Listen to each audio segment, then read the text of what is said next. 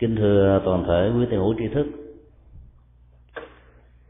Hôm nay chúng ta sẽ nghiên cứu về à, bản chất và hoạt dụng của ý thức. Đề cập đến à, bản chất của ý thức thì à, di thức tam thập tụng có nêu ra trong ba bài kệ. Thứ tám, thứ mười lăm và thứ 16 các bài kệ thứ 9 cho đến 14 thì đề cập đến à, các hoạt dụng tâm lý, được gọi là tâm sở. Có lẽ là chúng ta không có cơ hội để phân tích nó tại đây. Cho nên chúng tôi gom ba bài kệ này lại để à, chúng ta có thể à, phân tích chút một cách có liên lạc với nhau.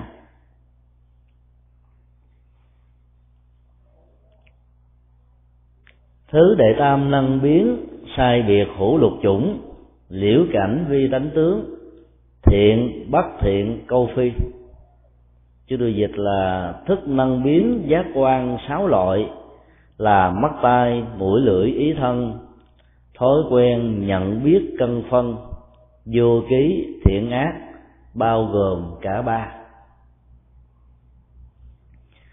Bốn ờ, câu thơ này đề cập đến ờ, tính năng không chỉ của ý thức mà gồm luôn cả các nhận thức của mắt, tai, mũi, lưỡi, thân và ý.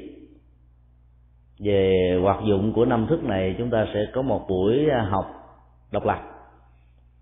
Ngày hôm nay đó thì chúng ta học chính yếu là bài kệ thứ 8 và thứ 16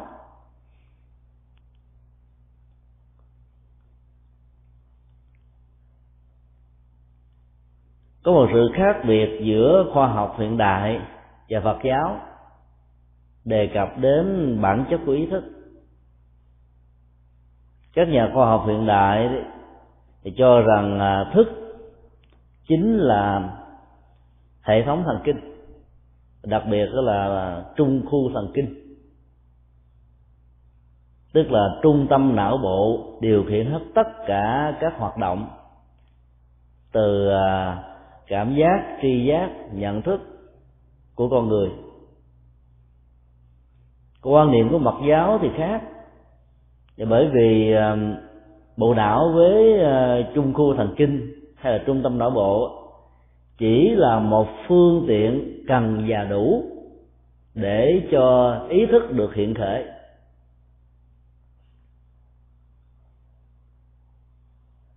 nương vào não bộ để ý thức được hoạt động, không có nghĩa rằng não bộ chính là ý thức và ý thức chính là não bộ. Các nhà triết học Mark Lenin còn sai lầm hơn nữa khi cho rằng ý thức cũng chính là vật chất. Từ việc đẳng thước hóa ý thức với vật chất, họ có khuynh hướng cho rằng ý thức cũng chính là một phần của não mà thôi cho vì đó, hai cái này nó tương tác và hỗ trợ cho nhau. Chúng ta thử sánh ví cái bóng đèn và điện quang phát sanh ra từ bóng đèn. Bóng đèn là điều kiện cần và đủ để cho nguồn điện quang đó có thể tạo ra ánh sáng. Nguồn điện đó chính là ý thức và tăng phô bóng đèn con chuột và tất cả những thứ liên hệ trực tiếp và hỗ trợ cho cái này được gọi như là bộ não. Thì thiếu đó đó, cái năng lực về chiếu sáng của bóng đèn sẽ không thể hiện. Có nghĩa là điện có mà hoạt dụng của đó vẫn không thể hiện ra đối với con người. Thử nêu ra một cái tình huống cụ thể trong lúc con người à, ngủ sai, tức là ngủ không có giấc mơ các giác quan con người bắt đầu à, lặng tắt hoàn toàn. Mặc dầu mắt tai mũi lưỡi và thân vẫn còn yêu nguyên không hề khiếm khuyết bất kỳ một hoạt dụng nào. Ở lúc đó chúng ta thấy người đó hoàn toàn gần như là không có thể hiện ý thức. Trên thực tế thì ý thức đó vẫn tiếp tục đang tồn tại bên trong nếu chúng ta làm một cái ờ, thí nghiệm nho nhỏ là dùng ờ, cái ờ, lông gà ngoái vào trong cái lỗ tai hay là lỗ mũi của người đang ngủ đấy, thì lúc đó chúng ta sẽ thấy là người đó cử động và có thể có phản ứng. Nếu là một võ sĩ, anh ta sẽ phản ứng đấm đấm ra vô như là bảo vệ chính mình. Còn nếu là một người phụ nữ có thói quen sợ ma, lúc đó tưởng ma là hú lên, cứu tôi cứu tôi rồi còn có thể có nhiều cái phản ứng khác nữa.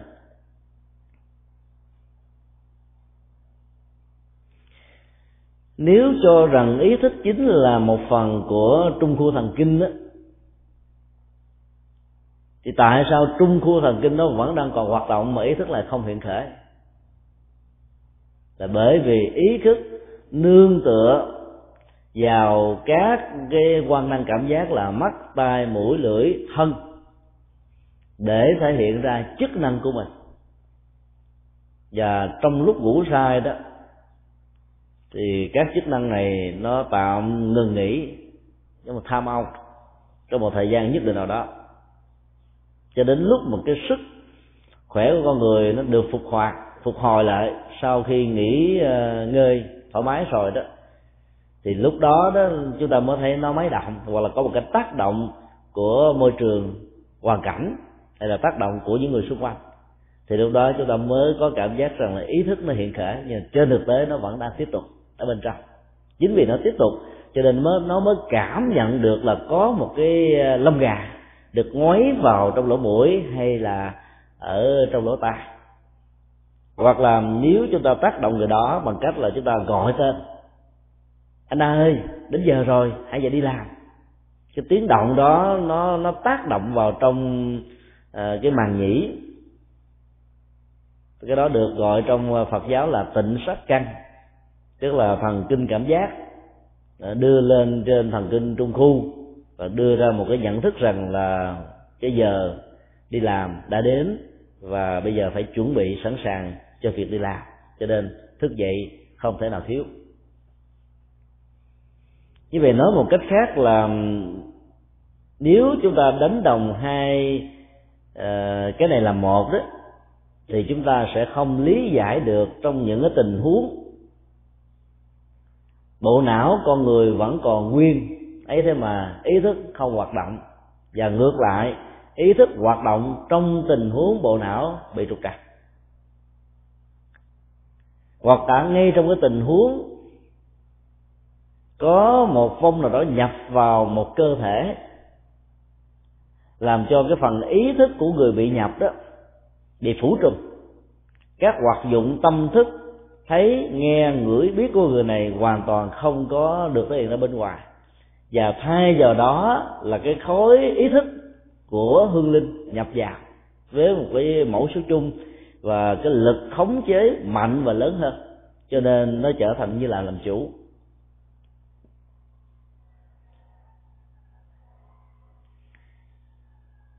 Thần kinh trung khu, giải thích là một, thì chúng ta không thể nào lý giải được là sau hiện tượng nhập đó đó. Thì người bị nhập sẽ có biểu hiện đầu tiên là nói bằng một ngữ khác. Giả dụ, người nhập là một bà già 80 tuổi, người bị nhập là một người hai chục tuổi. Khi tiến trình của sự nhập diễn ra thì người 20 tuổi này sẽ nói cái giọng của bà già 80 tuổi. Và nếu anh ta là nam, thì nghe giọng nói là một người nữ. Và bởi vì lúc đó, cái biểu hiện của ý thức ở trong tình huống này không phải là của người bị nhập mà là của hương linh nhập vào trong tình huống không có sự biểu hiện thay đổi về cái ngôn ngữ và giới tính trong lúc một người nào đó mình nghi vấn là bị nhập đó chúng ta có thể xác quyết chính xác đến 85% rằng người bị tình huống đó là bị tâm thần. Có nhiều người cứ bị lẫn lộn giữa bệnh tâm thần và ma nhập thay vì nó, nó là bị tâm thần cần phải đến ờ, bệnh viện bác sĩ để điều trị thì chúng ta đi đến những thầy lang thầy pháp thầy tướng thầy số tiền mất tật mang bệnh ngày càng gia tăng và không giải quyết được thêm bất kỳ một vấn đề gì.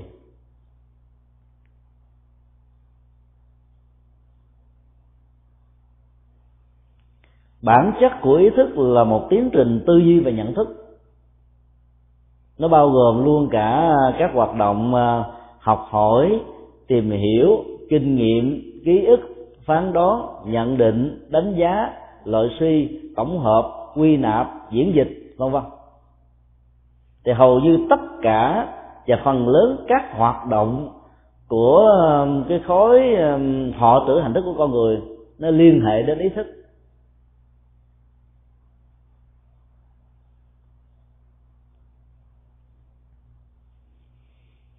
Nó cũng là một bộ phận rất quan trọng liên hệ đến sự quyết định và tất cả những tư duy tính toán để tạo ra tiến trình quyết định đó rồi ứng dụng các quyết định.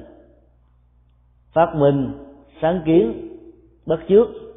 Nói chung nó là cái biết có lời là cái biết có ngôn ngữ, được thể hiện bằng ngôn ngữ trong tâm và thể hiện bằng ngôn ngữ bên ngoài. Hoặc là các phương tiện tương đương với ngôn ngữ. Ví dụ như là hệ thống gia dấu của những người à, bị câm hay là bị điếc. Hoặc là các ngôn ngữ biểu tượng, vân vân hay là các ngôn ngữ của triết học. Tất cả những hoạt dụng đó, nó đều là những biểu hiện và được sử dụng bởi ý thức.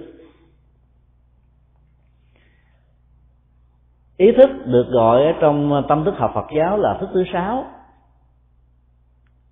Vì ờ, nó là quan trọng hơn năm giác quan đầu là mắt, tai, mũi, lưỡi, thân bản chất của ý thức đó, tạo ra một tầm quan trọng trong tất cả các sinh hoạt của con người. Và nó nâng cái giá trị phẩm chất của con người lên vượt lên trên các loài động vật và tất cả các chủng loại khác ngoài con người. Cho nên đức phật nói trong kinh là trở thành một con người là quý báu hơn hết phước báo rất là nhiều. Vì với tầm à, mức của con người phát triển về ý thức đó, con người có thể bắt chước học hỏi tu dưỡng đạo đức phát huy nhân cách đầu tư tâm linh và trở thành à, một à, thành phần hữu dụng cho bản thân mình và tha nhân. Trong khi đó nó các loài động vật khác lại không có được chức năng đó. Trong các loài động vật đó, thì cá heo có chất xám nhiều gấp à, mấy lần so với con người tức là cái hoạt dụng ý thức của cá heo tôi nói là cao. Dưới con người thì có loài khỉ vượn và một số các loài thú ờ, được huấn luyện ở trong ờ, các rạp xiếc cũng phát huy cái phần ý thức ở một mức độ tương đối.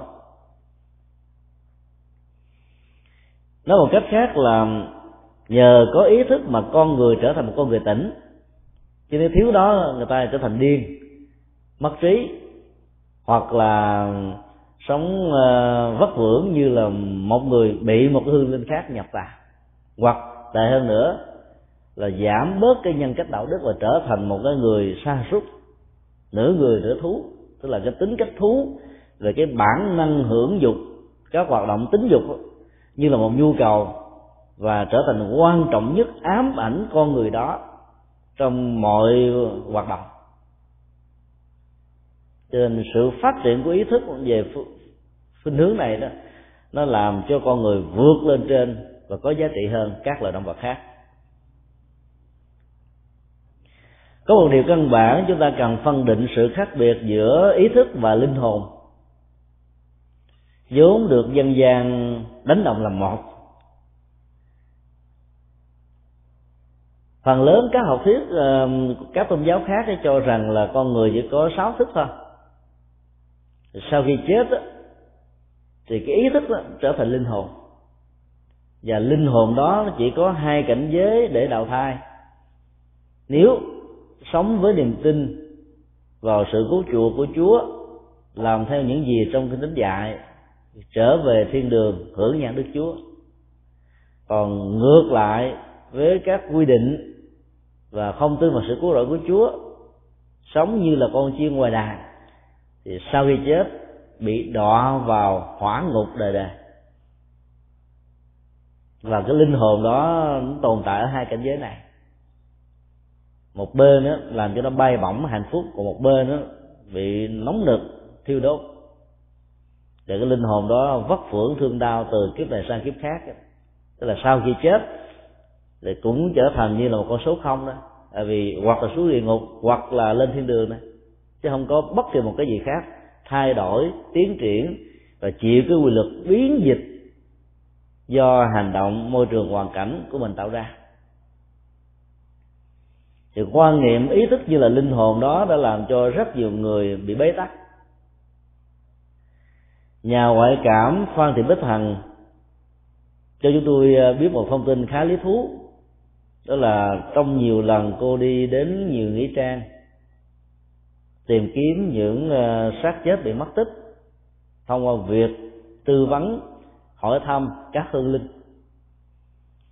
Thì phần lớn các hương linh chưa được đi đầu thai là lẫn quẩn ở chiến trường, lẫn quẩn các nghĩa trang việt mộ đó, là những người không tin có đề sao và những người theo thiên chúa giáo.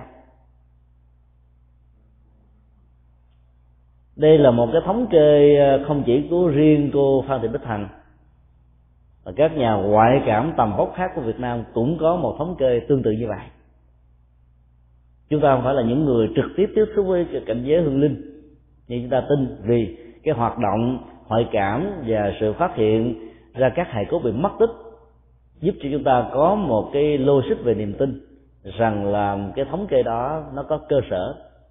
Và nếu lý giải từ à, tâm thức học Phật giáo, chúng ta thấy rất hữu lý. Là bởi vì khi không tin có đề sau đó, thì những người đó có khuynh hướng đánh đồng ý thức như là linh hồn. Và linh hồn đó kết thúc, sống vĩnh viễn mãi mãi ở dưới cõi âm đó. Mang một niềm tin như vậy thì sau khi qua đời, cái hương linh đó sẽ ghi lại và không có chấp nhận đi theo nghiệp để thọ sanh cái lực ghi đó có thể bám vào chiến trường do hận thù do tan thương do đổ nát do chết chóc. Còn đối với những người không rơi vào tình huống đó, đó thì bám vào những cái nơi mà cái chết được diễn ra. Tiếc nuối gia đình rồi tình cảm gia tài sự nghiệp. Kết quả là cái tiến trình tái sanh nó bị trở ngại. Cho đến lúc nào có một nhà tâm linh hữu duyên tạo ra những lễ cầu siêu đánh thức tâm thức của hương linh đó để cho hương linh đó thừa nhận có đề sao để chấp nhận cái nghiệp đi tái sanh. Thì cái trạng thái của cảnh giới ngạo quỷ và ma như thế vẫn tiếp tục diễn ra.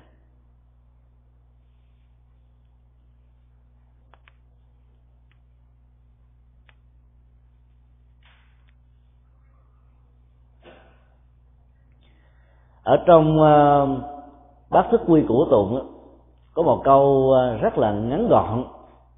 Nói lên được cái tính cách và bản chất của ý thức. Tánh giới thọ tam hằng chuyển dịch. Rất là đơn giản và rất là có chiều sâu. Thì tánh là viết tắt của tam tánh đó là thiện, ác, vô ký. Giới tức là ba cõi, dục giới, sắc giới, vô sắc giới thọ tức là ba loại cảm giác hạnh phúc khổ đau trung tính. Thì ý thức luôn luôn tương thích và luôn luôn song hành với các hoạt dụng hoặc là của uh, uh, ba tính thiện ác dục trí hoặc là ba cõi hoặc là ba cảm xúc. Nói chung là các cảm xúc rồi tiến trình tái sanh của con người và các chủng loại ở dục giới, sắc giới, vô sắc giới. Và ba tính cách của hành vi luôn luôn có sự đồng hành của ý thức. Và nó tương ưng hết tất cả các tâm sở, tức là các biểu hiện tâm lý của tâm.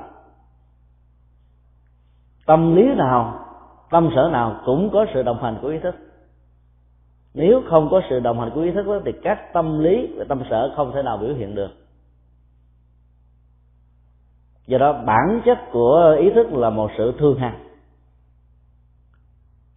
Ngoài những cái tình huống được nêu ra ở bài kệ thứ 16 sanh lên cõi trời vô tưởng rồi nhập vào loại ờ, thiền định diệt họ tưởng ngủ sai và bị bất tỉnh rồi ngoài ra đó thì nó không ngừng nghỉ với chúng ta.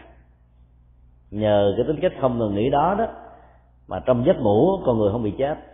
Chứ nếu nó có ngừng ngủ, ngừng nghỉ đó thì ngủ cũng là thiên thu vĩnh biệt.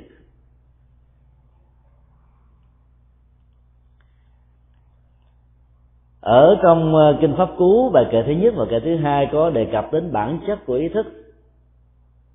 Ý dẫn đầu các pháp, ý làm chủ, ý tạo nếu với ý nhiễm ô, nói lên hay hành động, khổ não kéo theo sau, như xe heo vật kéo. Phần lớn các bản dịch tiếng anh về kinh pháp cú, ở trong ngữ cảnh này dịch chữ ý, mano, trở thành là mai, tức là tâm. Dịch như thế thì có thể giúp cho độc giả thông thường có thể hiểu được rằng là cái hoạt dụng tâm thức của con người làm chủ hành vi lời nói và việc làm. Và mỗi khi nó có cái sự chủ động của của tâm này thì các hành vi đó được thể hiện ra. Nhưng trong tâm thức học người ta phân tích rất là rõ.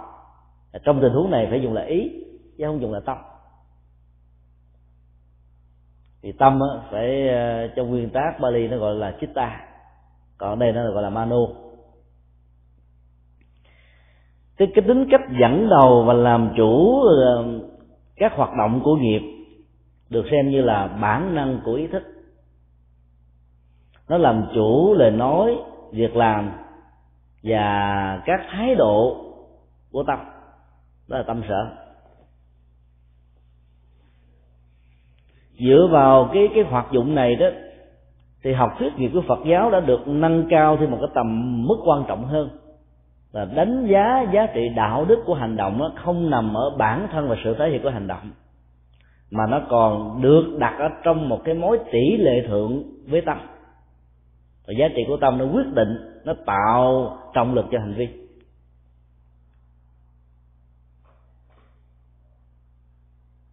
Nếu áp dụng cái công thức này vào à, trong à, các thực phẩm à, chay giả mặn thì chúng ta thấy việc ăn thực phẩm chay theo công nghệ biến chế của Đài Loan làm hư tâm các hành giả Phật giáo.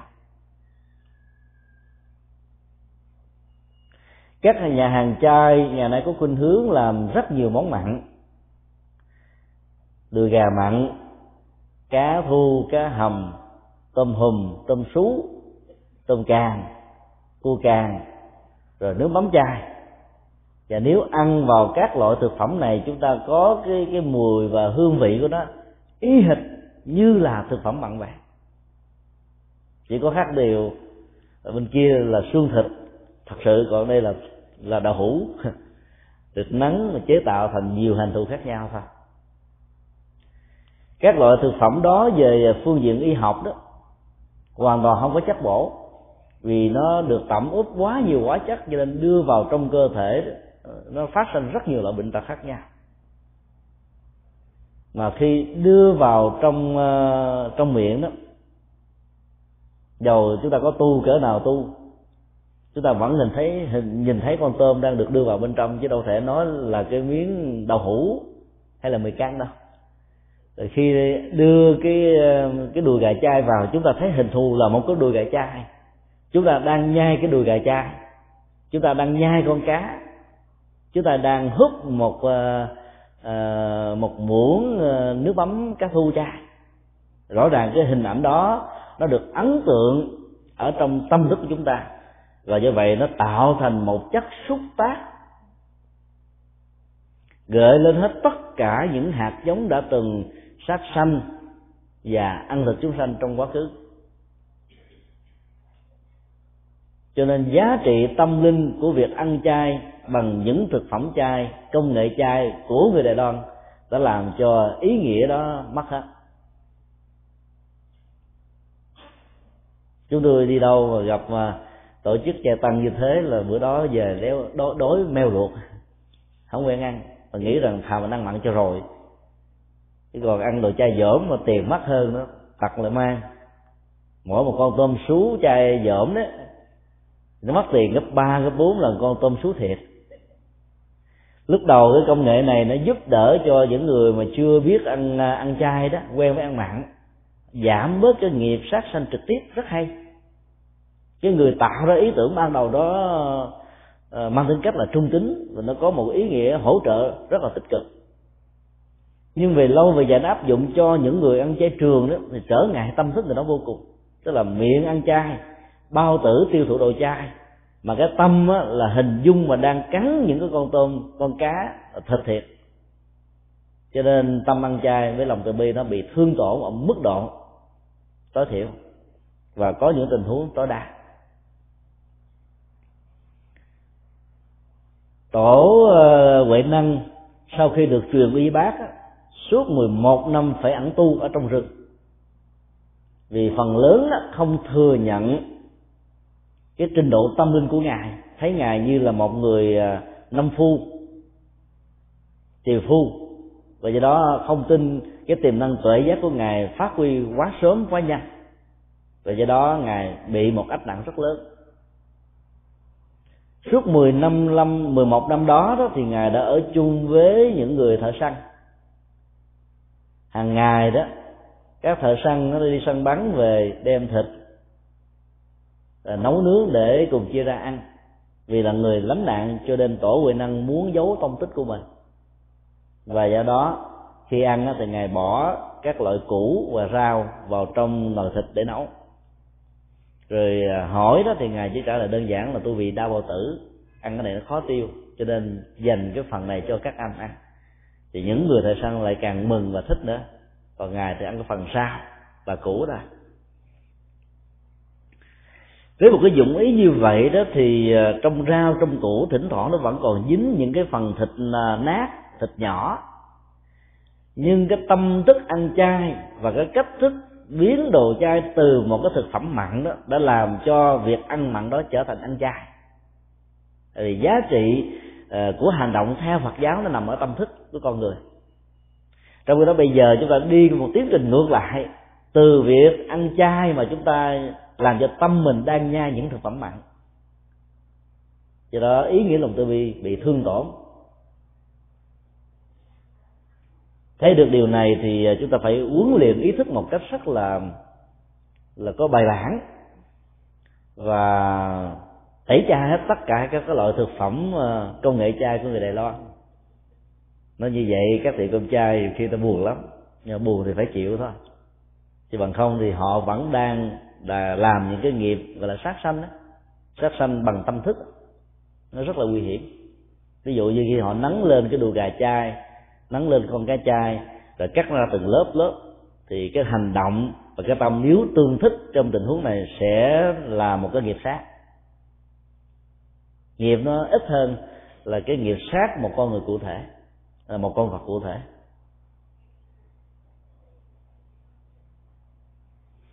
Cũng tương tự như thế, chúng ta có thể theo dõi con em của mình trong việc à, mang lại cho chúng cái sự năng động, sáng tạo khi cung cấp cho chúng những loại trò chơi điện tử tại nhà, hay là tại trường, hay là tại những nơi công cộng. Phần lớn các trò chơi điện tử đó gắn liền với bạo động và có nhiều trò chơi sử dụng súng, ống bơm đạn. Nếu chúng ta để cho chúng cảm thấy thoải mái, thích thú trong những hành động điều khiển con chuột tạo ra cái bắn nổ chết vân vân. Thì cái hành động của sát nghiệp đó, về phương diện tâm thức đã được gieo rắc à. Gieo rắc một cách rất là vô tình. Vì ý thức nó hiện khởi ở trong tình huống này. Con chuột đang di chuyển và ánh mắt đặt tập trung vào ý thức hiện hữu và các hành động sát được diễn ra mặc dù không có người nào chết nhưng hành động sát nghiệp của tâm đã có mặt. Ở trong các giới luật của um, các hành giả bồ tát đó, thì cái phần mà giữ giới về phương diện tâm thức nó lại quan trọng gấp rất nhiều lần so với việc giữ giới bên ngoài. Thì gọi là giới tướng và giới tánh. Giới tướng là giới hình thức. Những người có thể đạo mạo trang nghiêm đỉnh đạt và người đó không hề có vi phạm bất kỳ một uh, điều luật lệ nào của luật pháp hiện hành thì cái đó được xem như là một người tốt.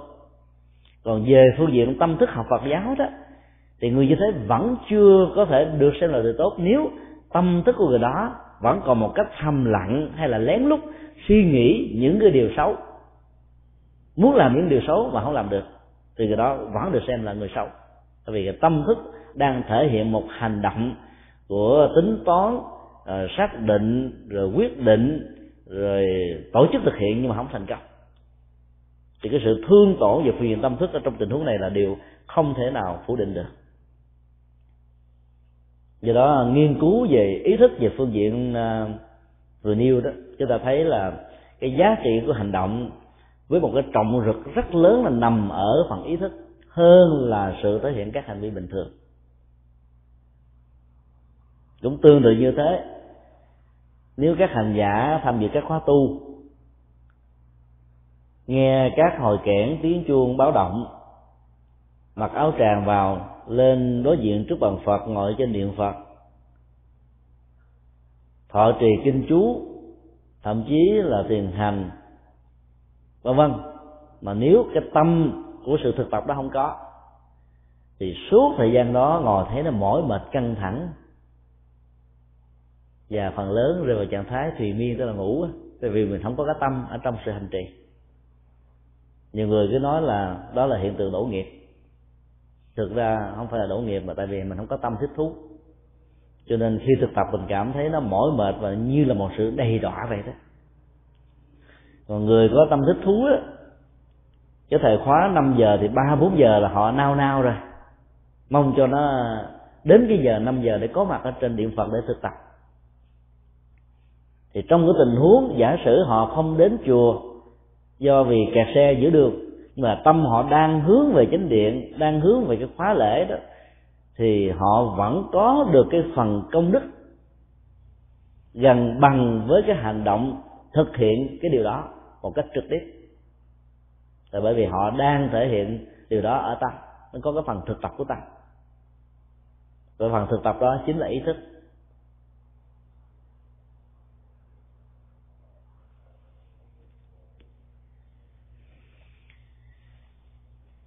Hoạt động của ý thức ờ, nó rất là nhạy cảm. Móng tâm khởi ý là nó có mặt rồi. Thậm chí có những lúc mà mình lơ lơ lao láo, không muốn làm gì hết nó cũng là cái hoạt động của ý thức, mà ý thức đó đang muốn buồn ngủ. Hoặc là đang chán trường thất vọng, tức là không còn màng tới bất kỳ một cái gì, thì nó cũng là hoạt dụng của ý thức. Và hoạt dụng này nó làm cho con người trở nên mất năng động cho nên nó đi ngược lại với cái chiều hướng của các hành động tinh tấn. Và vậy đó, nó cần phải được quan tâm để điều chỉnh lại. Cách đây vài hôm đó thì có một câu hỏi nêu ra là nếu bản hữu nghiệp chủng và tân huân nghiệp chủng cùng phát triển một lúc, thì làm thế nào để phân biệt đâu là các hạt giống có sẵn và đâu là các hạt giống mới có? Đặt cái câu hỏi đó trong ờ, sự liên hệ với ý thức đó, chúng ta sẽ thấy rất là rõ. Trong một thời kinh diễn ra tại một khóa tu ở một ngôi chùa nào đó. Có thể có một ngàn người hai ngàn người thậm chí năm ngàn người như là chùa Hoàng Pháp. Đâu phải lúc nào các hành giả tham dự khóa tu đó đều mở mắt cao tráo cảm thấy sảng khoái để tụng kinh đâu có người gục lên, gục xuống. Người ngồi cái bên khiều, ngắt nhéo, họ cũng gục. Xô tới xô lui, họ cũng tiếp tục gục. Mặc dù không phải là họ không có tâm, họ có lòng thật sự, bỏ công ăn việc làm. Thậm chí mỗi ngày có thể kiếm vài trăm ngàn mà họ cũng không ngàn. Họ đến có tu để có được sự thanh thản của tâm. Ấy thế mà gục lên, gục xuống, gục tới, gục lui ở đây chúng ta thấy là nó có hai loại um, chủng tử về sự hành trì đó, khác nhau, đang tồn tại và dành cái quyền khống chế tâm thức của người đạo ý thức rất mạnh ở hành giả này là bỏ công ăn việc làm, tới tham dự khóa tu 7 ngày để tìm giá trị tâm linh vì vật chất họ có dư thừa rồi. Nhưng họ không thành công, không phải họ không có tấm lòng. Là bởi vì các hạt giống không muốn tu tập. Họ gieo trồng từ nhiều đời nhiều kiếp hoặc là suốt mấy chục năm vừa qua lo làm kinh tế không á. Nó mạnh gấp mấy chục lần so với các hạt giống mới này. Cho nên khi vào đấu với nhau là cái tâm lý với cái quyết tâm tu tập trong mấy ngày vẫn không vượt qua được. Cho nên kết quả là người đó đột lên một xuống. Cái thứ hai bản chất của sự tu tập nó nằm ở ờ, tự giác. Tức là có sự sáng suốt. Mà cái hạt giống này đó đã chưa từng được huấn luyện một cách có phương pháp hoặc là tạo ra một tiến trình tiếp tục. Cho nên nó trở nên rất là mờ nhạt ở trong tâm. Do vậy, khi tụng kinh, buộc phải để ý đến từ câu, từ chữ, từ lời để có thể hiểu và hành trì thì người đó bắt đầu cảm thấy nó mỏi mệt. Tâm nó không còn sáng nữa vì các hạt giống này nó chưa từng có. Nó mới quá đi. Cho nên giàu có muốn mà không vượt qua được. Thì như vậy các hạt giống của sự tu tập hạt giống của trí tuệ hạt giống của sáng suốt trong tình huống này được gọi là mới gieo trồng. Thậm chí có thể là mới ngày hôm qua. Sau khi nghe uh, xem một cái băng video nào đó hấp dẫn quá cho nên muốn đăng ký vào pháp tu nhưng vào pháp tu không vượt qua được các hạt giống thói quen cũ của mình cái đó được gọi là hạt giống ờ, bản hữu một trong những nghệ thuật để xác định được đâu là hạt giống mới có và hạt giống ờ, có sẵn đó, trong tình huống chúng phát triển cùng một lúc chúng ta coi cái cán cân của hạt giống này nó nghiêng về phía nào thì chúng ta biết rằng là nó mới có hay là nó đã có lâu.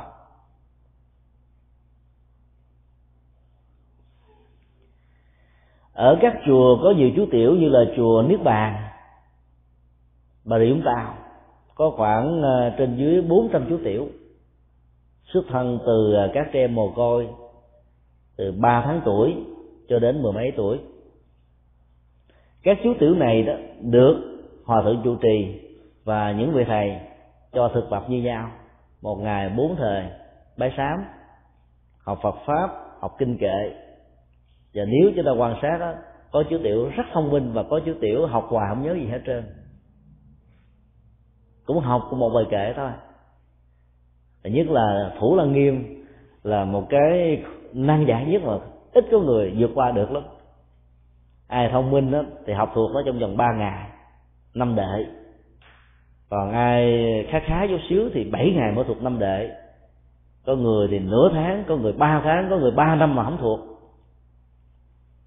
chúng ta chỉ cần cho một cái cái thực tập giống nhau thôi. Thì chúng ta biết rằng là cái hạt giống đó là hạt giống mới hay là hạt giống đã có sẵn.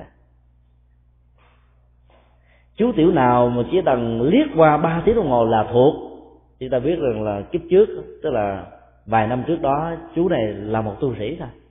Và xuất thân từ truyền thống của tịnh độ tông. Tức là đọc cái kinh thủ lăng nghiêm này là suốt cả cuộc đời. Một năm ba trăm sáu mươi lăm ngàn mà nếu sống tám chục tuổi thì không biết bao nhiêu lần. Thuộc lào lào, thậm chí lúc đó mà có bơm nổ, rồi súng đạn, tràn la đi nữa, người đó vẫn không đập dắt không quên. Vì nó trở thành như là một phần của sự sống này. Thì trong tình huống đó chúng ta biết là nó có sẵn. Còn các chú nằm học đến ba năm trời mà vẫn không thuộc, ngày nào cũng bắt buộc lên chính địa để học mà không thuộc. Ta biết đó là cái hạt giống đó là mới trồng, như là mới tu đề này thôi.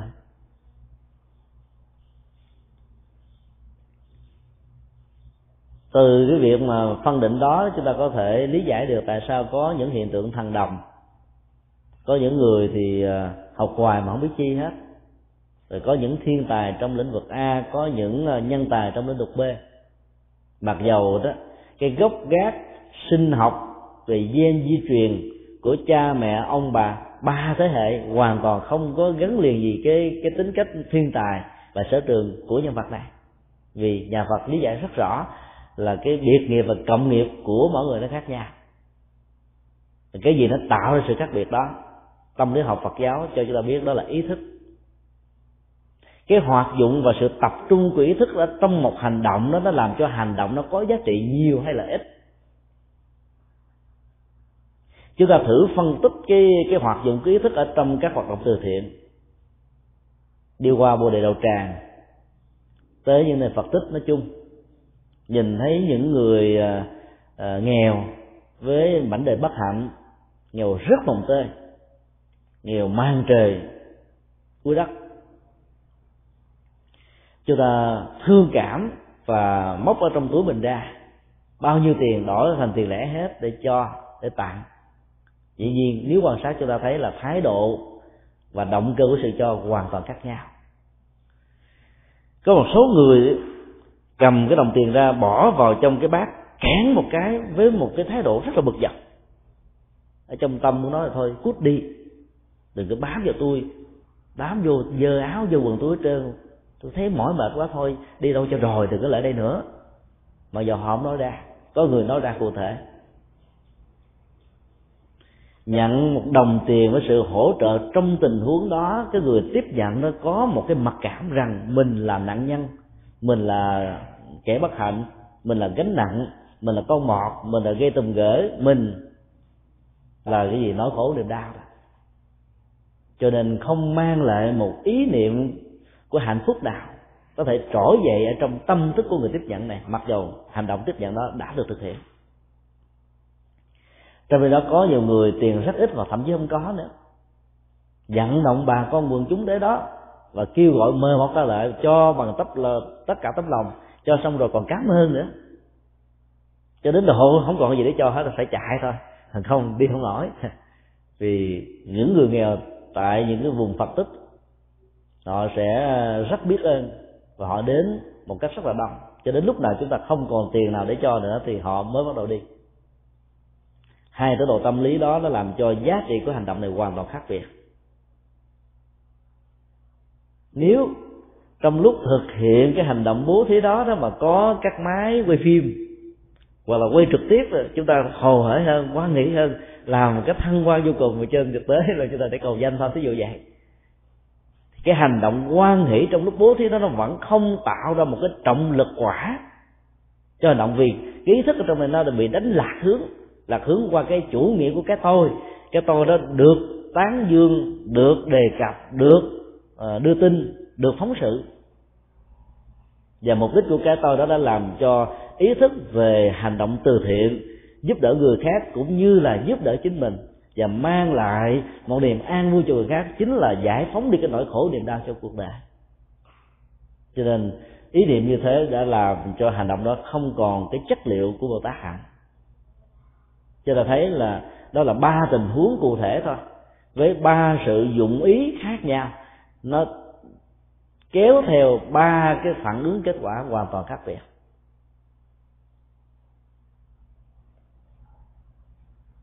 Do đó phân tích về bản chất của ý thức là chúng ta phân tích về bản chất của nhân quả.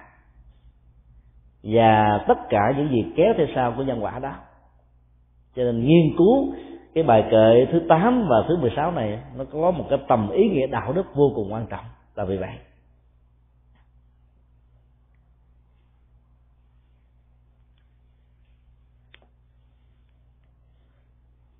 khi chúng ta nói đến ý thức là một cái năng lực quan năng nhận định đánh giá chúng ta phải đề cập đến đối tượng nhận định đánh giá của nó là cái gì.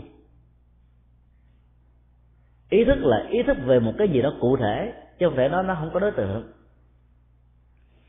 Đề cập đến bản chất và đối tượng của ý thức đó, thì duy thức học Phật giáo đưa ra có ba cảnh tức là ba đối tượng thứ nhất là tánh cảnh. Thứ hai là đế chất cảnh.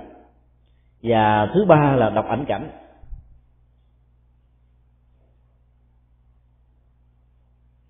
Tánh cảnh là bản chất của đối tượng hay là đối vật ở trong tự thân của nó.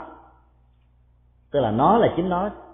Chưa hề bị chúng ta nhận định đánh giá phân tích. Vì vậy đó, giá trị tốt và xấu hay là những cái phản cáo kéo theo sau đó nó chưa hề được thiết lập ở trên các đối tượng nhận thức của ý thức này. Thì như vậy cái đó được gọi là tánh cảnh.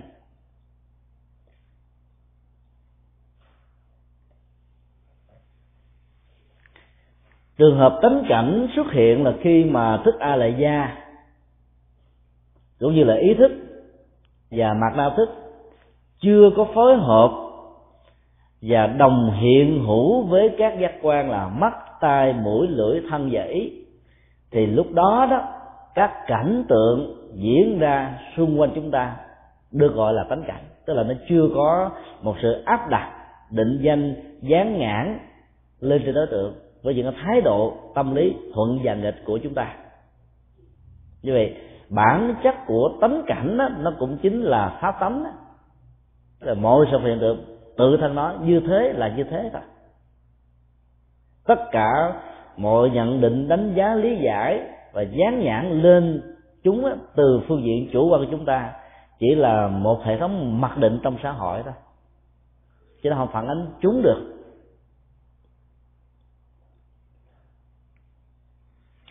Trong thực tế đó thì chúng ta ít có cơ hội sống với tánh cảnh lắm. Mặc dầu cái hoạt dụng tu tập lớn nhất ở trong tình huống của ý thức đó là làm thế nào huấn luyện ý thức, tiếp xúc với tánh cảnh, có nghĩa là đừng để cho mọi thái độ phẳng kéo theo sau. Khi cảnh vật đó được xuất hiện, thì chúng ta thường sống với một thái độ phân tích. Vậy đó, bản năng tánh cảnh của ý thức nó không còn nguyên. Mọi phiền não nghiệp chướng rắc rối nó diễn ra từ cái này. Năm 2004 có mặt lần đầu tiên tại Hoa Kỳ khi đi giảng tại à, chùa Diệu Quang ở à, Santa Ana. Chúng tôi đã dùng à, những cái khái niệm về địa lý đó. Khi được người ta hỏi là, là thầy ở đâu chúng tôi trả lời là từ thành phố Hồ Chí Minh qua. Nhiều người bày tỏ thái độ liền kéo theo sau cái từ thành phố Hồ Chí Minh đó, người ta đã hình dung ra rất nhiều cái mũ, cái nón, rồi người ta tặng cho mình một cách rất là có tấm lòng. Và sau cái buổi đó, những cái buổi kéo theo sau, không thấy những người đó có mặt nữa. Tại vì họ sống với cái cái phần mà nó ngược với tánh cảnh, thay vì cái bản chất là hạnh phúc và sự tu tập chuyển hóa tâm thức là nằm ở chỗ làm thế nào để tạo ra được một tánh cảnh như là đối tượng ý thức thì họ đã làm cho tánh cảnh đó bị mất đi.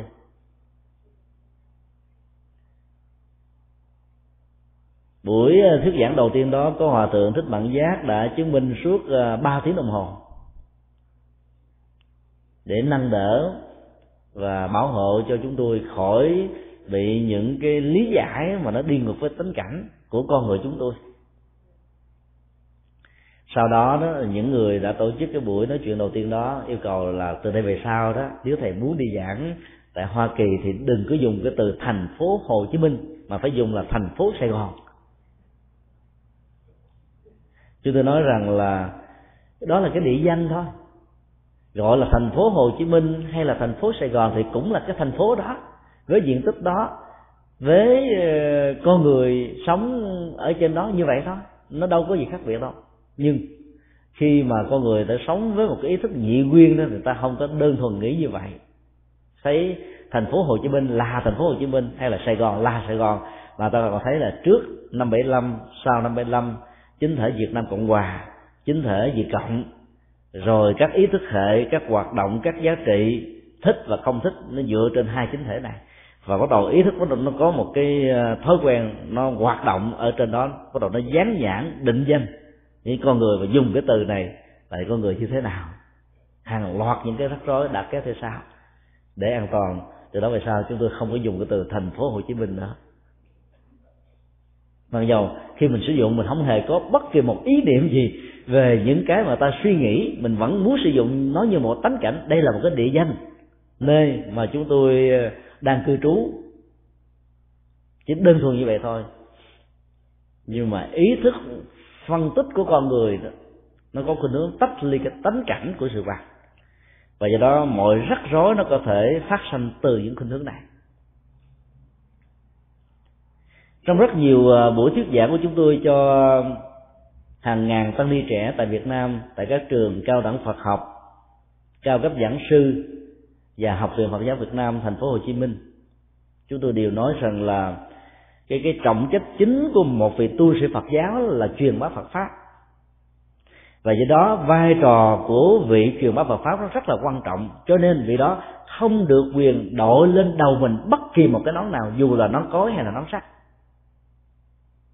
Cái nón cối với ý thức hệ trong nước, cái nón sắt với cái ý thức hệ trước năm 75 đều không phải là bản chất của Phật giáo cái đầu của những người tu sĩ và những người phật tử đội lên đó là tam bảo, đội phật, đội pháp và đội tăng và sự hành trì để chuyển hóa tâm thức của mình.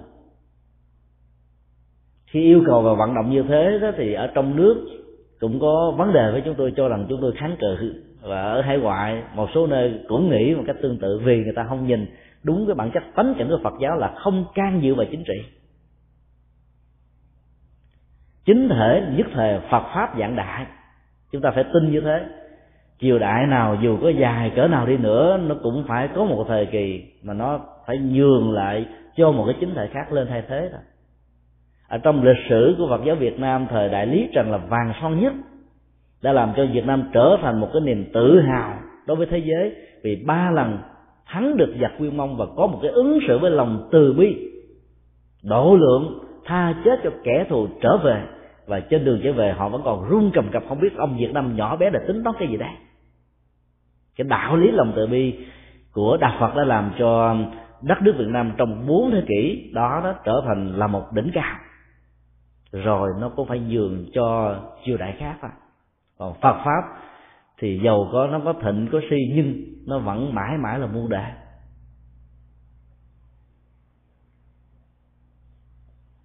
Nếu chúng ta mạnh dạn tháo gỡ được hết tất cả những cái nón có và nón sắt và sống với tánh cảnh của Phật giáo không thì chúng tôi cho rằng là cái đại của Phật giáo nó được sự phát triển một cách rất là mạnh. Và lợi ích cho quần chúng sẽ lớn hơn nhiều lắm.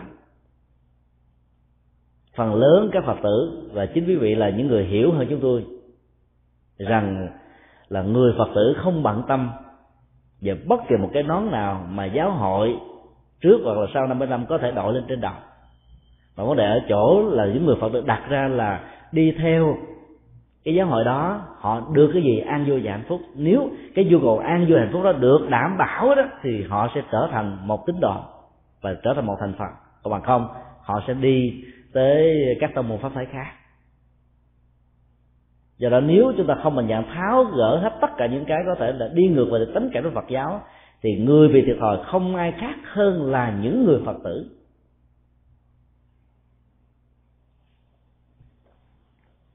Làm công việc này như là làm công việc gỡ miền vì cả hai bên đều có thể tạo vấn đề với chúng ta. Vì nghĩ rằng chúng ta đang đi ngược lại khuynh hướng đó. Thì khuynh hướng truyền thống của Phật giáo là không cho phép mình gắn liền với bất kỳ một chính thể nào.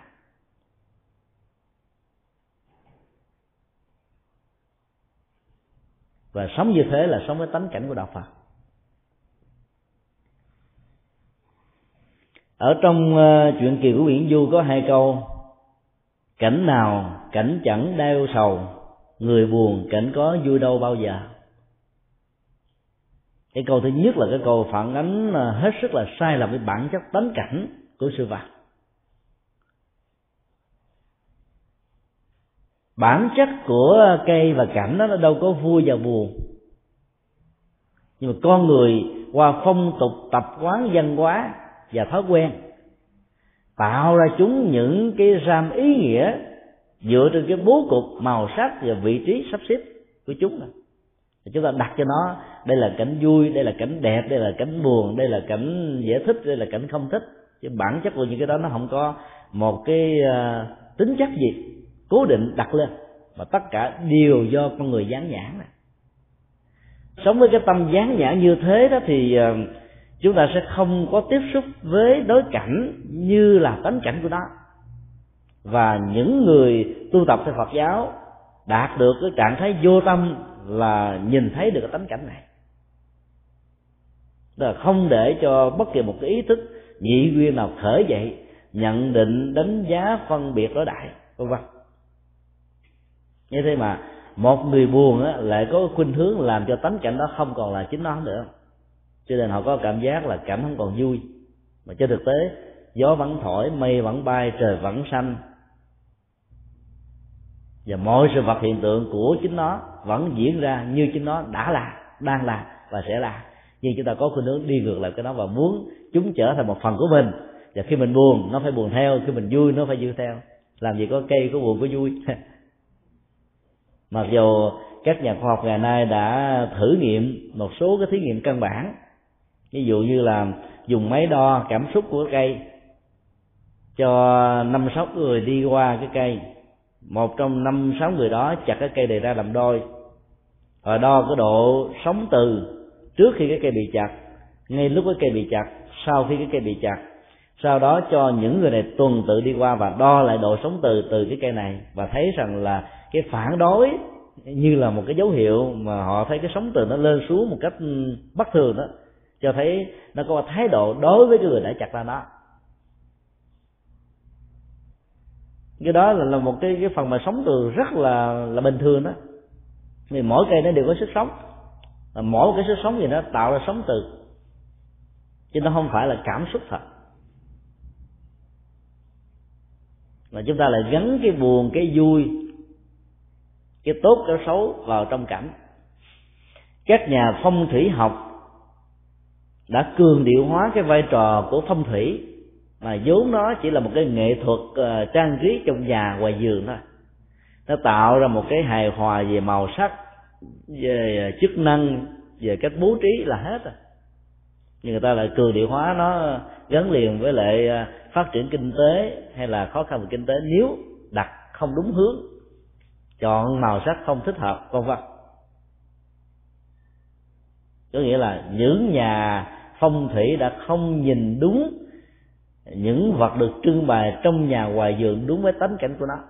Và người có nỗi sợ hãi về cái hướng này lại càng xa với tánh cảnh của mọi sự hiện tượng, cho nên cuối cùng trở thành như là nạn nhân của cái niềm tin sai lầm này.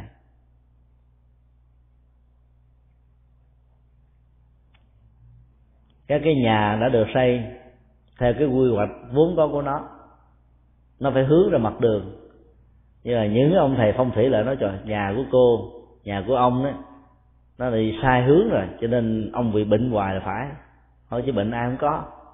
Nhưng mà khi mình nghe mình lý giải như vậy cái mình lý mình mình lại có cái hướng là gắn liền cái bệnh với cái hướng nhà. Mà trên thực tế là, là bệnh nó không thể tách rời khỏi con người vấn đề chỗ là bệnh nhiều bệnh ít mà mình có đi khám để thừa nhận mình có bệnh hay không thôi. Rồi từ cái niềm tin sợ hãi đó làm cho người sửa sửa cái vàng không ra không, không ra sao hết trơn. Vì cái nhà ở nhà ta đang hướng về phía đông theo cái con đường rồi mình đi sửa rồi hướng tây. Nó lạc quẻ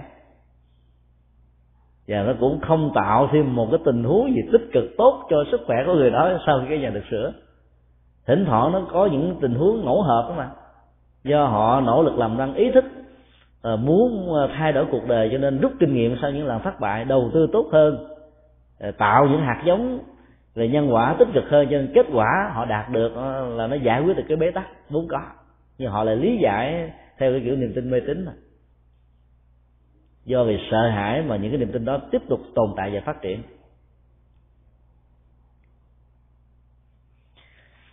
Nói một cách khác là bản chất của tánh cảnh là mục tiêu hàng đầu đối với các hành giả phật giáo. Để huấn luyện tâm thức đặc biệt ở đây là ý thức, cho nó nhìn thấy đúng bản chất của sự vật hiện tượng.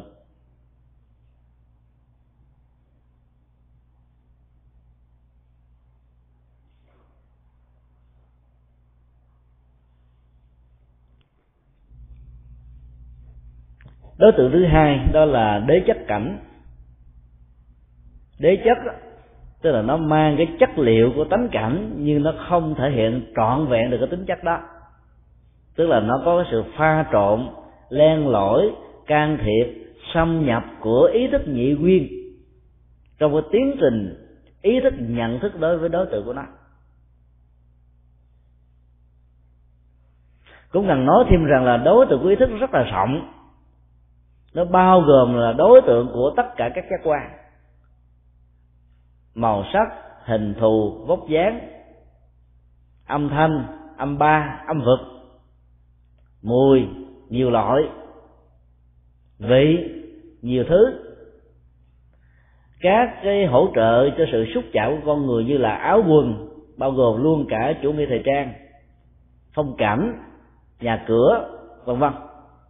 Bàn ghế nơi ngồi nơi ngủ nơi ngầm nơi đứng đều có thể trở thành đối tượng của ý thức về phương diện nhận thức.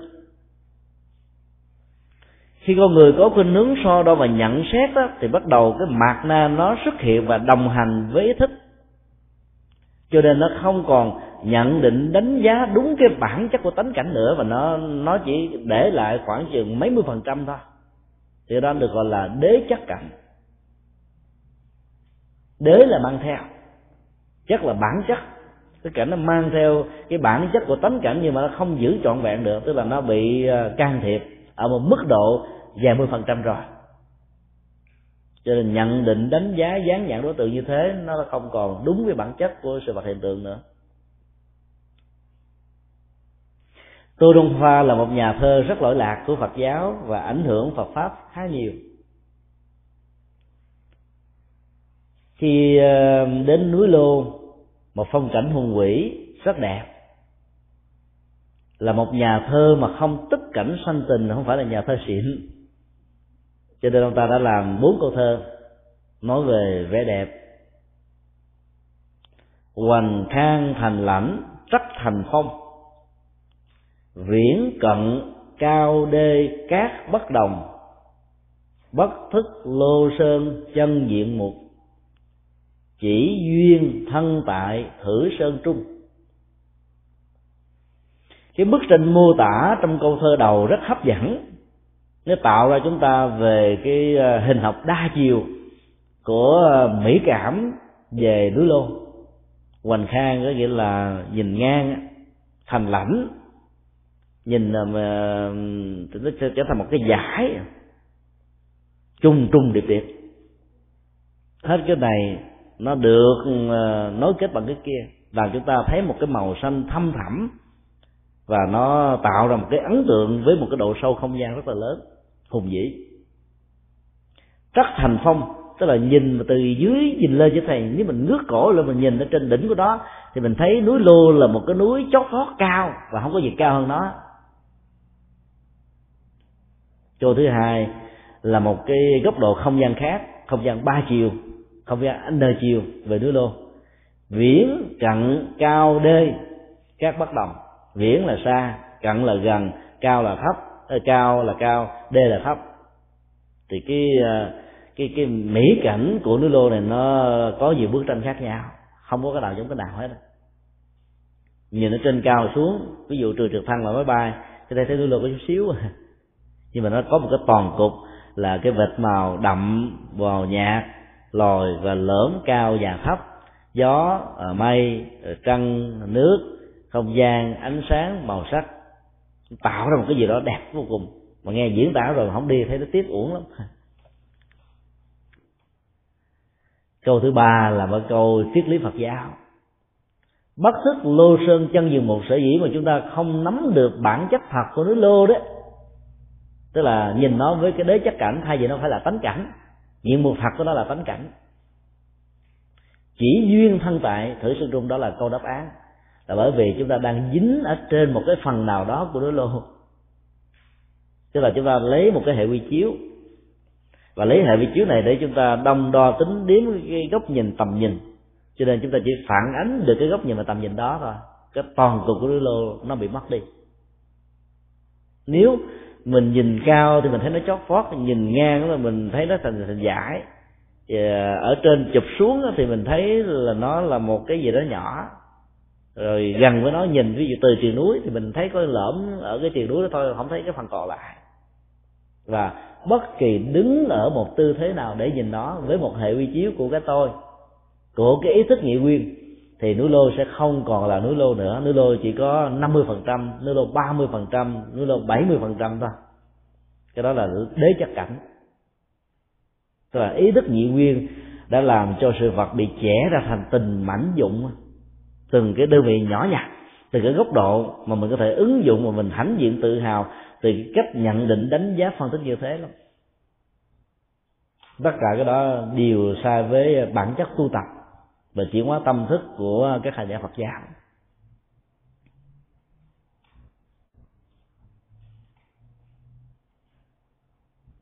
đối tượng thứ ba là đọc ảnh cảnh. Đây là một loại đối tượng nhận thức của ý thức khá phức tạp. Nó thuộc về cái thế giới của um, các cái ảo ảnh hay là những cái tiến trình hình dung hóa do ký ức do tưởng tượng, do quán niệm, vân vân. Đọc là một mình ảnh là hình ảnh. Tức là hình ảnh là do ý thức nó tự nắng ra thôi chứ. Trên thực tế nó không có. Ví dụ như lông rùa sừng thỏ. Chúng ta có thể nói nó bằng logic, bằng ngôn ngữ, bằng tưởng tượng, nhưng trên thực tế đâu có con rùa nào có lông. Đâu có con sỏ nào có thần, có sừng có thể trong tương lai các nhà khoa học sẽ ờ, ghép một cái loài động vật nào đó với cái gen di truyền và cái cấu trúc DNA gần gần giống như con thỏ. Rồi để cho cái thế hệ thứ ba, thứ tư với cái thay đổi nhiễm sắc thể, cấu trúc ờ, DNA nó tạo ra cái sừng chẳng hạn thì qua mai. Chứ hiện tại thì chưa có. Thì cái phần đập ảnh cảnh là một cái sự đập diễn đập tấu của một cái nhà đạo diễn ý thức rất là phong phú mà trên thực tế nó không phục vụ được cho cái gì. Tức là tưởng tượng ảo giác vậy thôi. Và nó rất nguy hiểm cho tiến trình tu tập của các hành giả. Người nhạy cảm và phát triển quan năng của ý thức nhiều mà không có sự tu tập hành trì đó sẽ rơi vào cái tình huống đập ảnh cảnh. Nghĩ tưởng là những thứ mà không hề có trong cuộc đời này giờ đó nó không phục vụ được cho ai.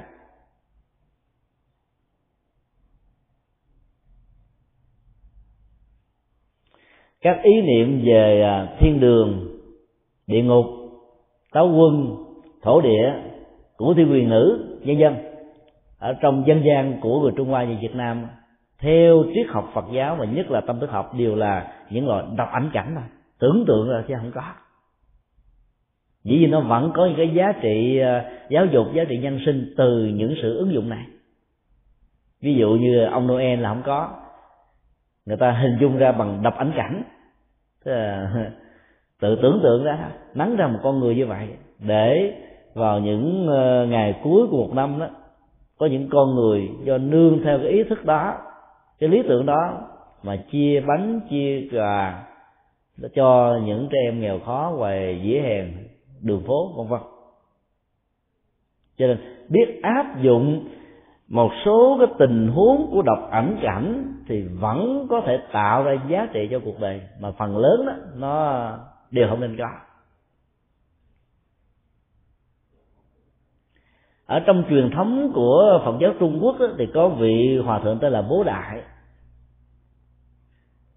Và hạnh nguyện của hòa thượng bố đại này đó là vào ngày tết tức là ngày mùng một tết âm lịch, đem bánh, kẹo, quà, bất kỳ những gì mà đàn na tính thí cúng dường tặng cho hòa thượng hòa thượng đều không ăn. Và đem cái phần đó cúng dường mà tặng lại cho các trẻ em nghèo. Cho nên hình thù của bố đại hòa thượng đó, ở trên vai luôn luôn có một cái à, cái cái cái bị thật là to, để chứa đựng hết những cái phẩm vật này mà tặng cho những người khác nhưng rất tiếc là cái truyền thống dân hóa, dấn thân độ thế mang ý nghĩa của từ bi qua hình ảnh của bồ tượng bố đại là không được nhân rộng. Nó có chỉ vài thế kỷ rồi sau đó nó trở thành bị quên lãng và người ta đã tôn thờ hình ảnh của thượng bố đại như là hậu thân của đức phật di lặc qua hình ảnh của lòng từ bi hỷ xã thôi. Còn cái việc dấn thân cụ thể trong cái truyền thống, nhất là ở những ngày cận tết và ngày tết, lại bị người ta bỏ quên trong khi đó thiên chúa giáo vốn không có truyền thống này. Họ đã dùng cái đập ảnh cảnh để nắng ra một cái hình ảnh của ông Noel. Và nhờ đó truyền thống đó đã làm tăng thêm giá trị cho những ngày à, cuối của một năm. Nếu chúng ta biết phục hoạt lại cái truyền thống của hòa thượng bố đại thì hay biết mấy một trong những ứng dụng đó ở người trung hoa là tạo ra cái phong tục lì xì thôi. Tặng quà cho người thân của mình người thương của mình. Còn người dân nước lã thì mình không quan tâm. Tặng cái ngày mùng một. Đó là ngày sanh của hòa thượng bố đại.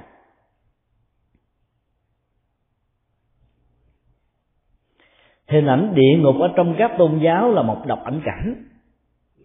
Chứ đâu không có do con người tưởng tượng ra. Nhưng giá trị giáo dục của nó rất hấp dẫn. Vì ta nghe đến sự ờ, đốt dầu sôi, bầm chặt thân thể cưa đục.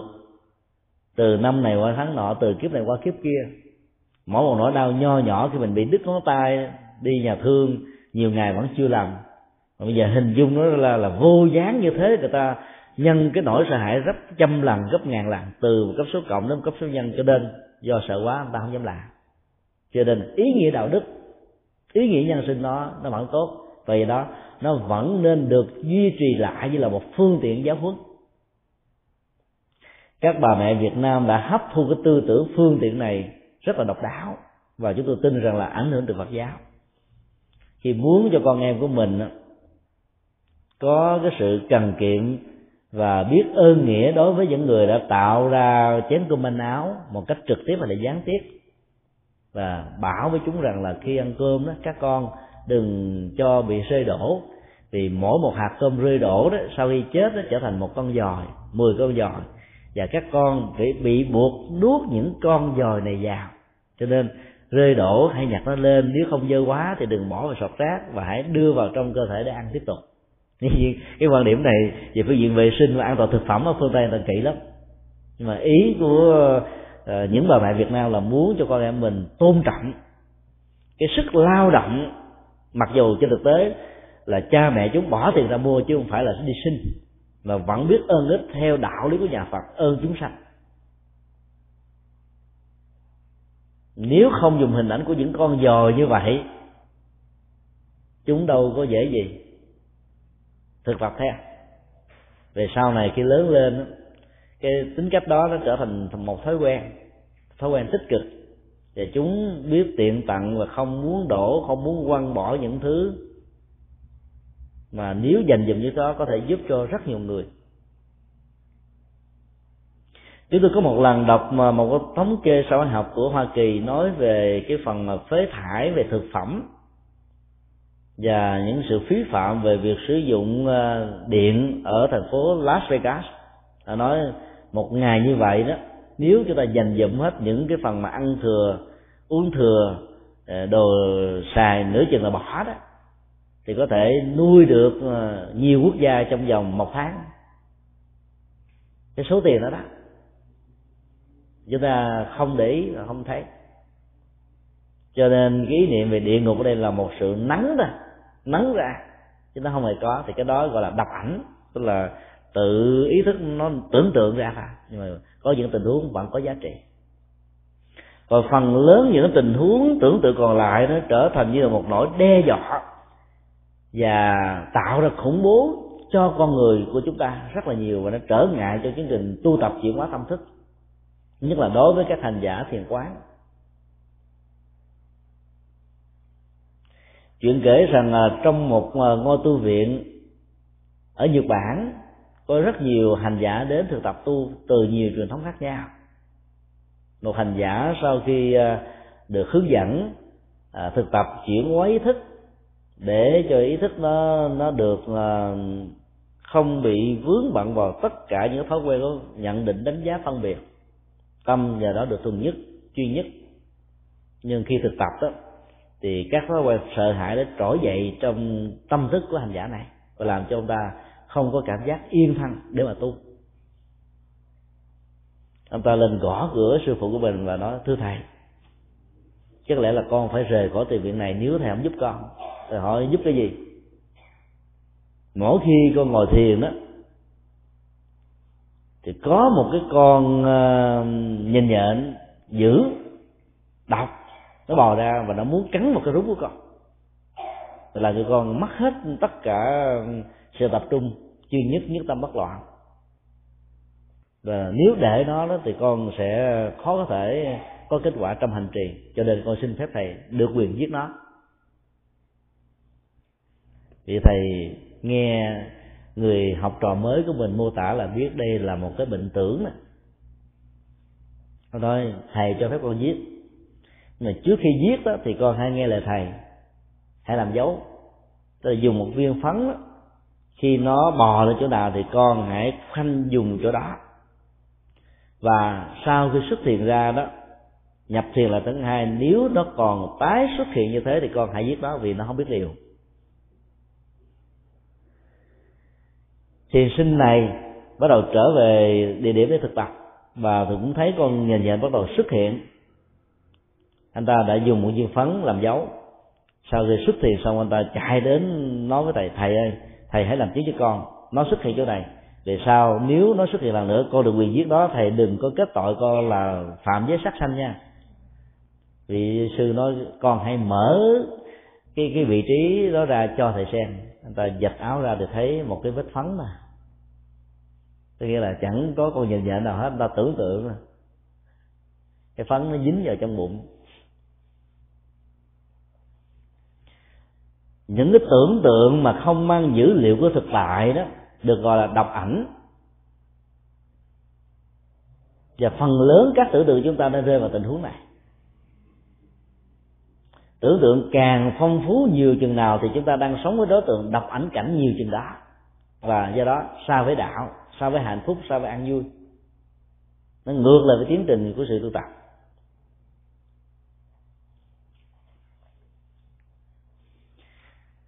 Ở trong tâm thức học Phật giáo có một định nghĩa là đọc ảnh, duy tùy kiến.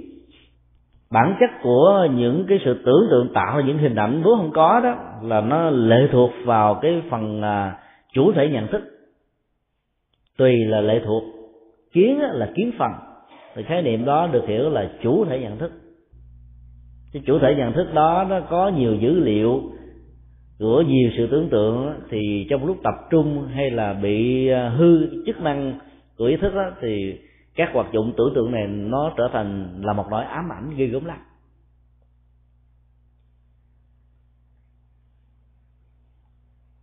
Ba tháng trước khi sang hoa kỳ chúng tôi có gặp một à, phật tử bị chứng bệnh đập ảnh cảnh người ta đến và nói rằng là trong lỗ tai đó, ngày cũng như là đêm, nghe tiếng sáo thổi, vi vu trầm bổng nhẹ nhàng thư thái lắm.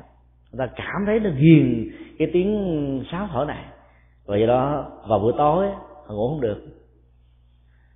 Những ngày đầu thì ghiền, những ngày sau là bị khủng hoảng, vì ngủ không được cũng làm trao giáo mặt này tổn thất thần kinh. Tinh thần đó là xuống thấp và đi đâu là ngủ gà, ngủ gật ở đó. Cho nên đi nhiều bác sĩ mà không biết làm sao để mà giải quyết, vì ta khám mà nói không có bệnh gì hết. Anh ta nói, cái này tôi thấy nó có, thật sự cái âm thanh nó đang văng vẳng, mặc dù đang nói chuyện với bác sĩ, tôi vẫn nghe cái âm thanh đó. Nhưng các bác sĩ thiếu kinh nghiệm về lĩnh vực này sẽ khó thể trị được lắm. Chứ tôi ờ, yêu cầu anh ta xuống với điện phật, dùng ờ, một cái dù chuông đánh vào tiếng chuông, kia ta hãy quan sát tiếng chuông nghe và hỏi rằng là cái âm vang, âm vực và âm ba của tiếng chuông này với cái tiếng sáo thổi mà anh nghe đó, cái nào hấp dẫn hơn?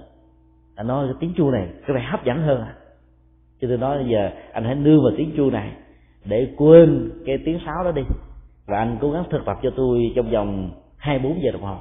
Ngày hôm sau anh hãy đến đây cho tôi biết là cái cái cái gì nó xuất hiện ở trong tâm trí của anh đúng cái giờ đó, ngày hôm sau anh ta có mặt và nói là, bây giờ hết nghe cái kia rồi. Và con giờ con mê cái tiếng chuông quá, cho nên chắc con muốn vô tù chuông giờ vào chùa tu. Như vậy là cái cái hoạt động của đọc ảnh cảnh trong tình huống này nó thay thế đối tượng. Và nó là một sự trục trặc của ý thức. Cái này nó sẽ được đề cập ở trong bài kệ thứ 16 đó. Là ý thức bị man bị mát thôi thì lúc đó đó là chúng ta phải đi điều trị và phải đi ghé thăm các bác sĩ tâm thần ở bệnh viện chợ quán. Chứ tới các bệnh viện chợ lớn là tiêu. Phải đến chợ quán thì mới có thể giải quyết nó được. Tức là cái hoạt dụng của cái ờ, trung khu thần kinh và đặc biệt là cái cái, cái vùng chịu ờ, chức năng của thần kinh cảm giác của lỗ tai đó nó đã bị chạm mạch bị man và phải điều chỉnh nó bằng những sự hỗ trợ của thuốc thì lúc đó cái hoạt dụng này nó sẽ được, gọi là, điều chỉnh trở lại. Còn bằng không, nó sẽ gây một nỗi khủng hoảng, ngày càng gia tăng, ngày càng lớn. Nhiều người đó có thể bị rơi vào những cái tình huống những loại âm thanh ghê sợ hơn. Ví dụ như là âm thanh của lời quyền rủa chữ bế. Và người nào để lại cái ấn tượng đó sẽ xuất hiện ở trong não trạng, lâu dài. Và đi đâu, ở đâu cũng sợ sợ người ta giết, sợ người ta hại, sợ người ta phê bình, sợ người ta chỉ trích, sợ người ta chửi mắng mình. Cái lúc đó nó không còn là đập ảnh cảnh nữa, mà nó đã chuyển qua là sự trục trặc của ý thức rồi. Và phải nhờ đến sự hỗ trợ thần kinh để cho bộ não nó không bị sơ bị hư, thì hoạt động của ý thức nó mới trở lại một cách bình thường.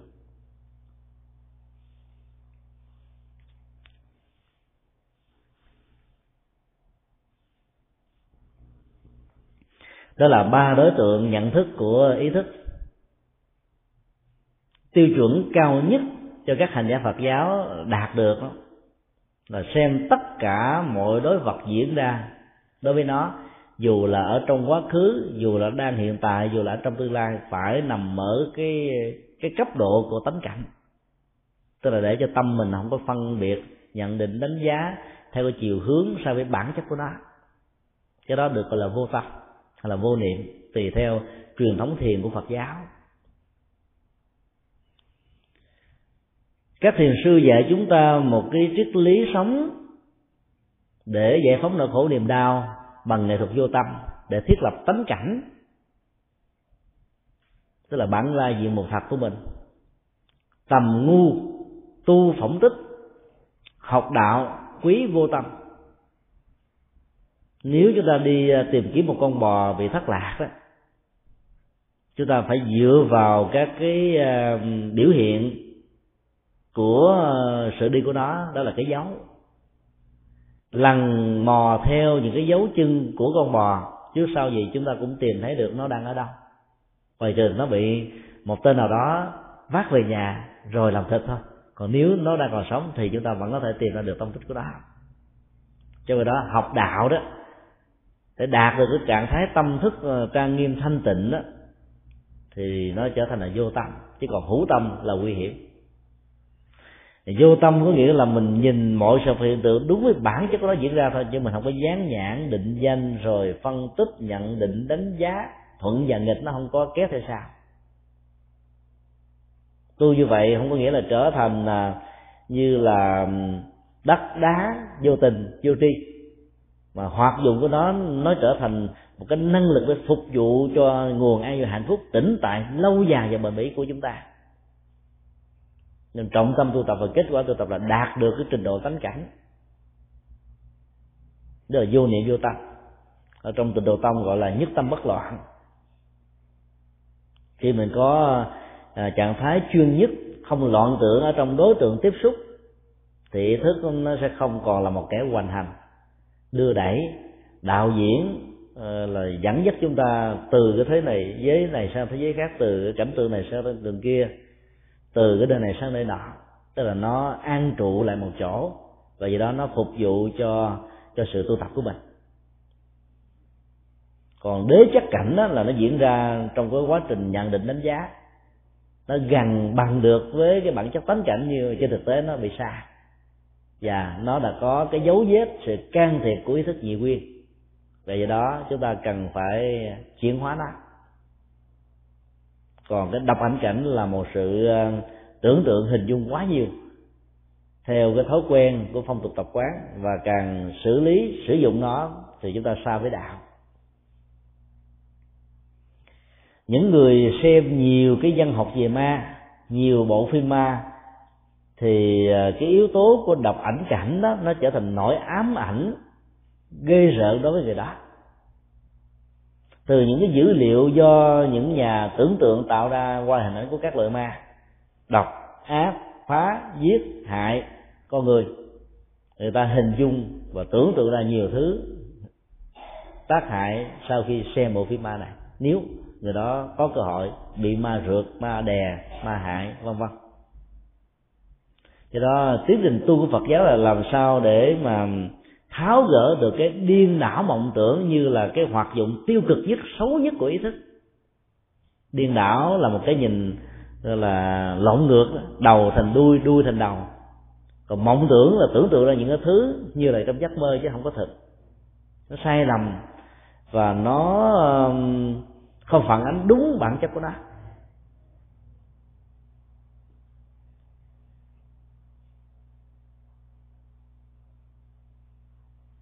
Bây giờ chúng ta sẽ qua một cái phần khác của chức năng của ý thức.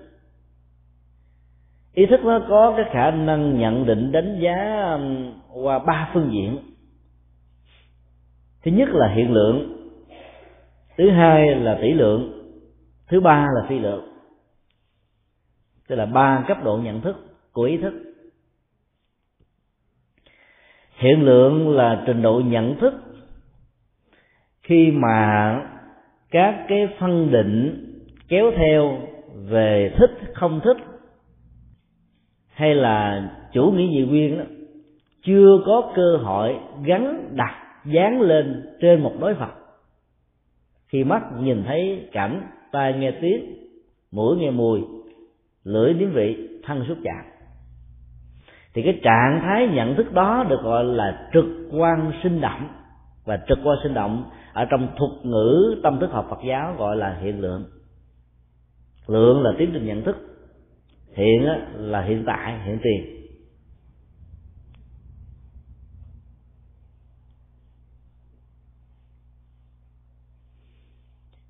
Những tình huống nhìn cuốc hóa gà, nhìn mây tưởng tượng ra hình thù của các sự vật hay là nhìn ở trên mặt trăng có chị hằng, chú cuội cây đa, đều là những cái đi ngược lại với hiện lượng tức là chúng ta có thói quen hình dung, tưởng tượng ra nhiều thứ quá. Bản chất của hiện lượng nếu chúng ta huấn luyện ý thức, thì chúng ta sẽ có được một cái trực quan sinh động. Và cái trực quan đó nó giúp cho mình phán đoán vấn đề rất là chuẩn xác mà không hề có bất kỳ một trai ờ, sai sai sai chạy nào các nhà làm tiên tri ở trong thời của đức phật đều là những người có được cái trực quan sinh động này. Mặc dù họ tức là có thể đưa ra những cái phán đoán hay là những cái lý giải về những cái hiện tượng sẽ diễn ra trong tương lai 10 năm, 20 năm, trăm năm, ngàn năm, vài ngàn năm. Thì cái kết quả của những gì được mô tả so với những gì uh, diễn ra đó nó là một. Thì cách nhìn như thế được gọi là cái nhìn hiện được.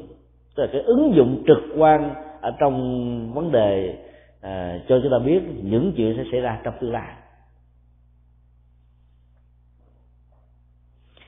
Phần lớn đó là chúng ta không sống được với cái trạng thái hiện lượng. Tức là sau khi nhận định tiếp xúc cái gì đó rồi là cái ý thức chúng ta bắt đầu hoạt động. Cho đó nếu giữ được trạng thái hiện lượng này thì chúng ta mới đạt được cái trình độ của tánh cảnh. Và hai cái này nó ăn khớp với nhau. Muốn có tánh cảnh thì phải có thái độ nhận thức hiện lượng. Muốn có được hiện lượng thì chúng ta phải xem đối vật của chúng ta là một tánh cảnh, chứ không phải là những cái khác.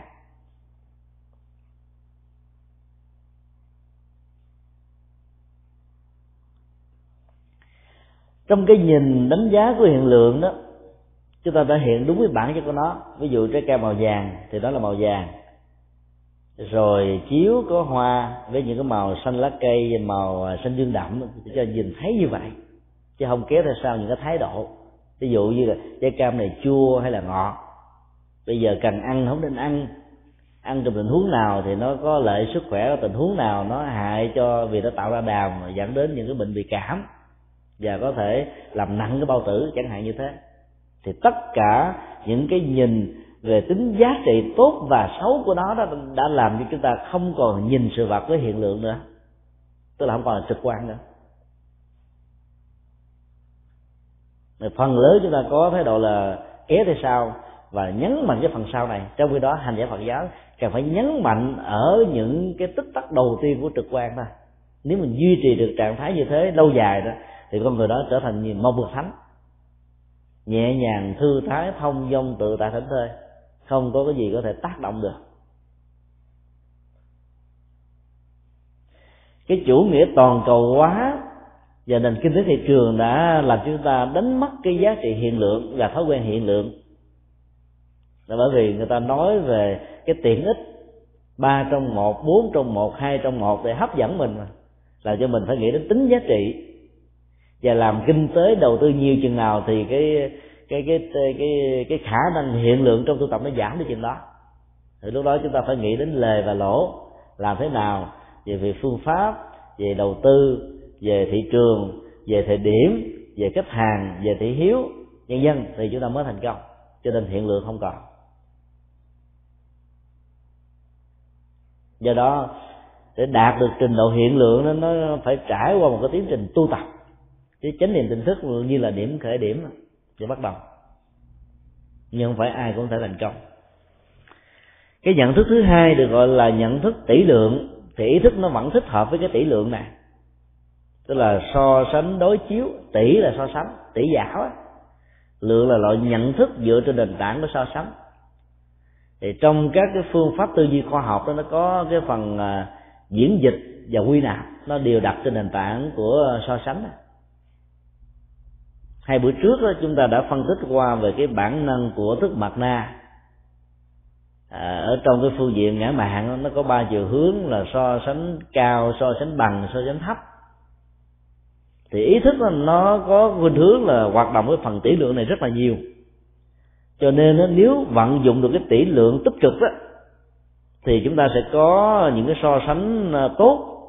Chúng ta trở thành một cái người rất là giỏi về tính toán giỏi về phương pháp và tạo ra một cái hiệu quả tích cực cho những cái phần tính toán và đầu tư này nếu hiện lượng cần thiết cho những nhà tu hành, thì cái phần tỷ lượng rất là cần thiết cho người tại gia, trong mọi lĩnh vực và là ngành nghề khác nhau. Ai mà sử dụng cái năng lực so sánh đối chiếu như thế này nhiều thì tâm thức của họ sẽ sáng, thông minh và học hỏi được những điều hay lẽ phải cũng như là phát minh sáng kiến ra nhiều cái độc đáo đó đó là biết sử dụng tỷ lượng về phương diện ý thức. Nhưng mà ở xứ mỹ này cũng như là nhiều quốc gia ở thế giới phương tây, họ đã sáng chế ra nhiều cái dị hợm. Và học theo cái đó đó chỉ à, trong vòng vài giây, vài phút thôi, suốt cả cuộc đời, tẩy rửa nó không hết cái hậu quả của những sự tưởng tượng đó nó mang lại rất nhiều tiêu cực cho cuộc sống. Còn những cái phát minh phát kiến do tỷ lượng mà ra đó từ lúc chúng ta học hoài cũng không hết. Học 10 nhiều khi nhớ một học trăm nhớ 10 còn những cái tỷ lượng mà tiêu cực đó, nó có những cái hạt giống tiêu cực có sẵn đó. Nó nằm sẵn ở trong tâm thức. Chỉ cần có cái nó trỗi dậy hết là nó tạo thành liên minh và nó kích hoạt theo nhiều cái thế khác nhau.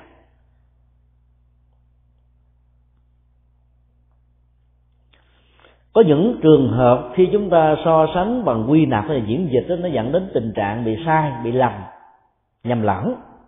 Cái đó được gọi trong uh, di thức học là tợ tỷ lượng. Tợ là tương tự gần giống nhưng mà không phải là không phải là chính nó. Nói theo ngôn ngữ của triết học á, là có những cái cách thức nhận định đánh giá nó có tính cách logic của vấn đề nhưng không có sự thật ở trong đó. Nó ăn khớp vô cùng nhưng không có sự thật đâu hết trơn.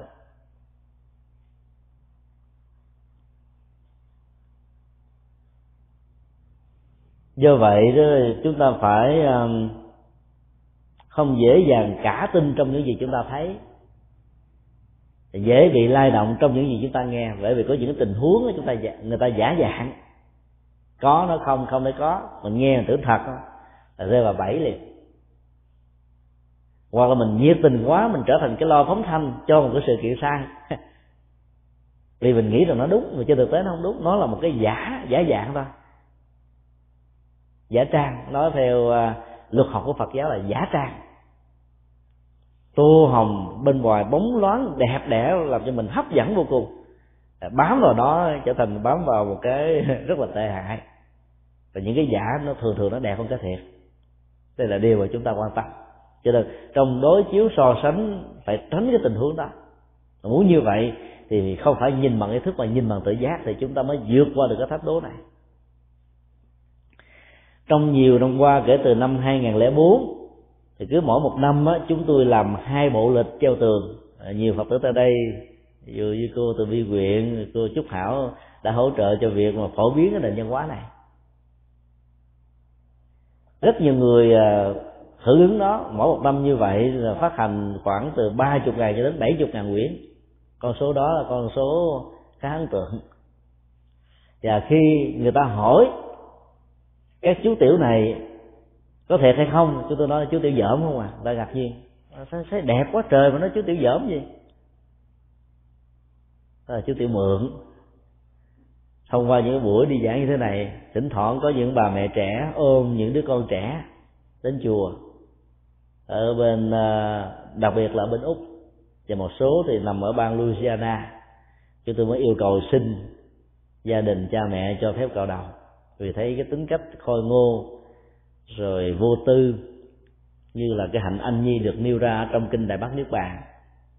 Và đó là một cái à, hình ảnh mà chúng ta có thể tỷ lượng, so sánh quán chiếu để thực tập cho người lớn được. Ở trong kinh này đó thì đức phật nói rằng là những người lớn của chúng ta đó, do vì sự so sánh đối chiếu nhiều quá cho nên tâm mình bị chai, bị băng giá, bị bảo hòa, mất tình thương, mất tình thân, do dự, nghi kỵ sợ hãi, tính toán hơn thua nhiều lắm. Càng có mặt nhiều ở trong cuộc đời mà thiếu cái sự thực tập hiện lượng thì chúng ta rơi vào trạng thái tỷ lượng và do đó chúng ta trở thành một bộ mặt rất là khó thương, rất là khó gần. Và phải quán chiếu mình như là một hài nhi hay là một anh nhi. Vì bản năng của anh nhi là không có tính toán hơn thua, không có cái tôi. Thể hiện ra một cách rất là hồn nhiên mà không có xem ai là kẻ thù ấy kinh đại bác niết bàn đã dành ra một cái phẩm để dạy chúng ta về cái cách thức thực tập để trở về cái tâm thức của một anh nhi. Tâm thức đó có lợi cho chúng ta vô cùng vì tâm thức đó là tâm thức của hiện lượng. Và đối vật của, của tâm thức hiện lượng đó là tánh cảnh và trở thành vô tâm vô niệm. Cho nên cái nhìn tu đó trở thành nhẹ nhàng thư thái vô cùng.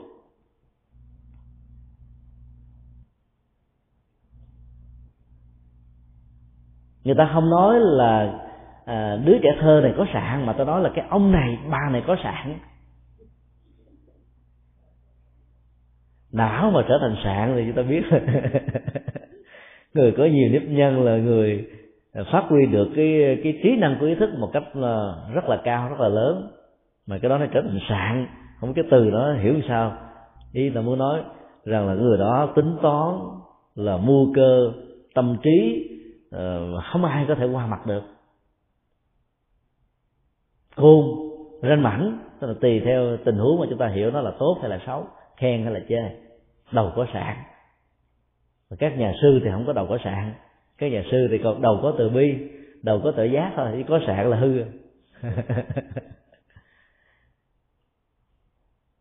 Trong cuộc đời đó nếu không biết cách đó, thông qua sự so sánh đối chiếu tiêu cực đó chúng ta trở thành sạn bê tông, cốt sắt, rác và nhiều cái trở ngại khác chứ lắm.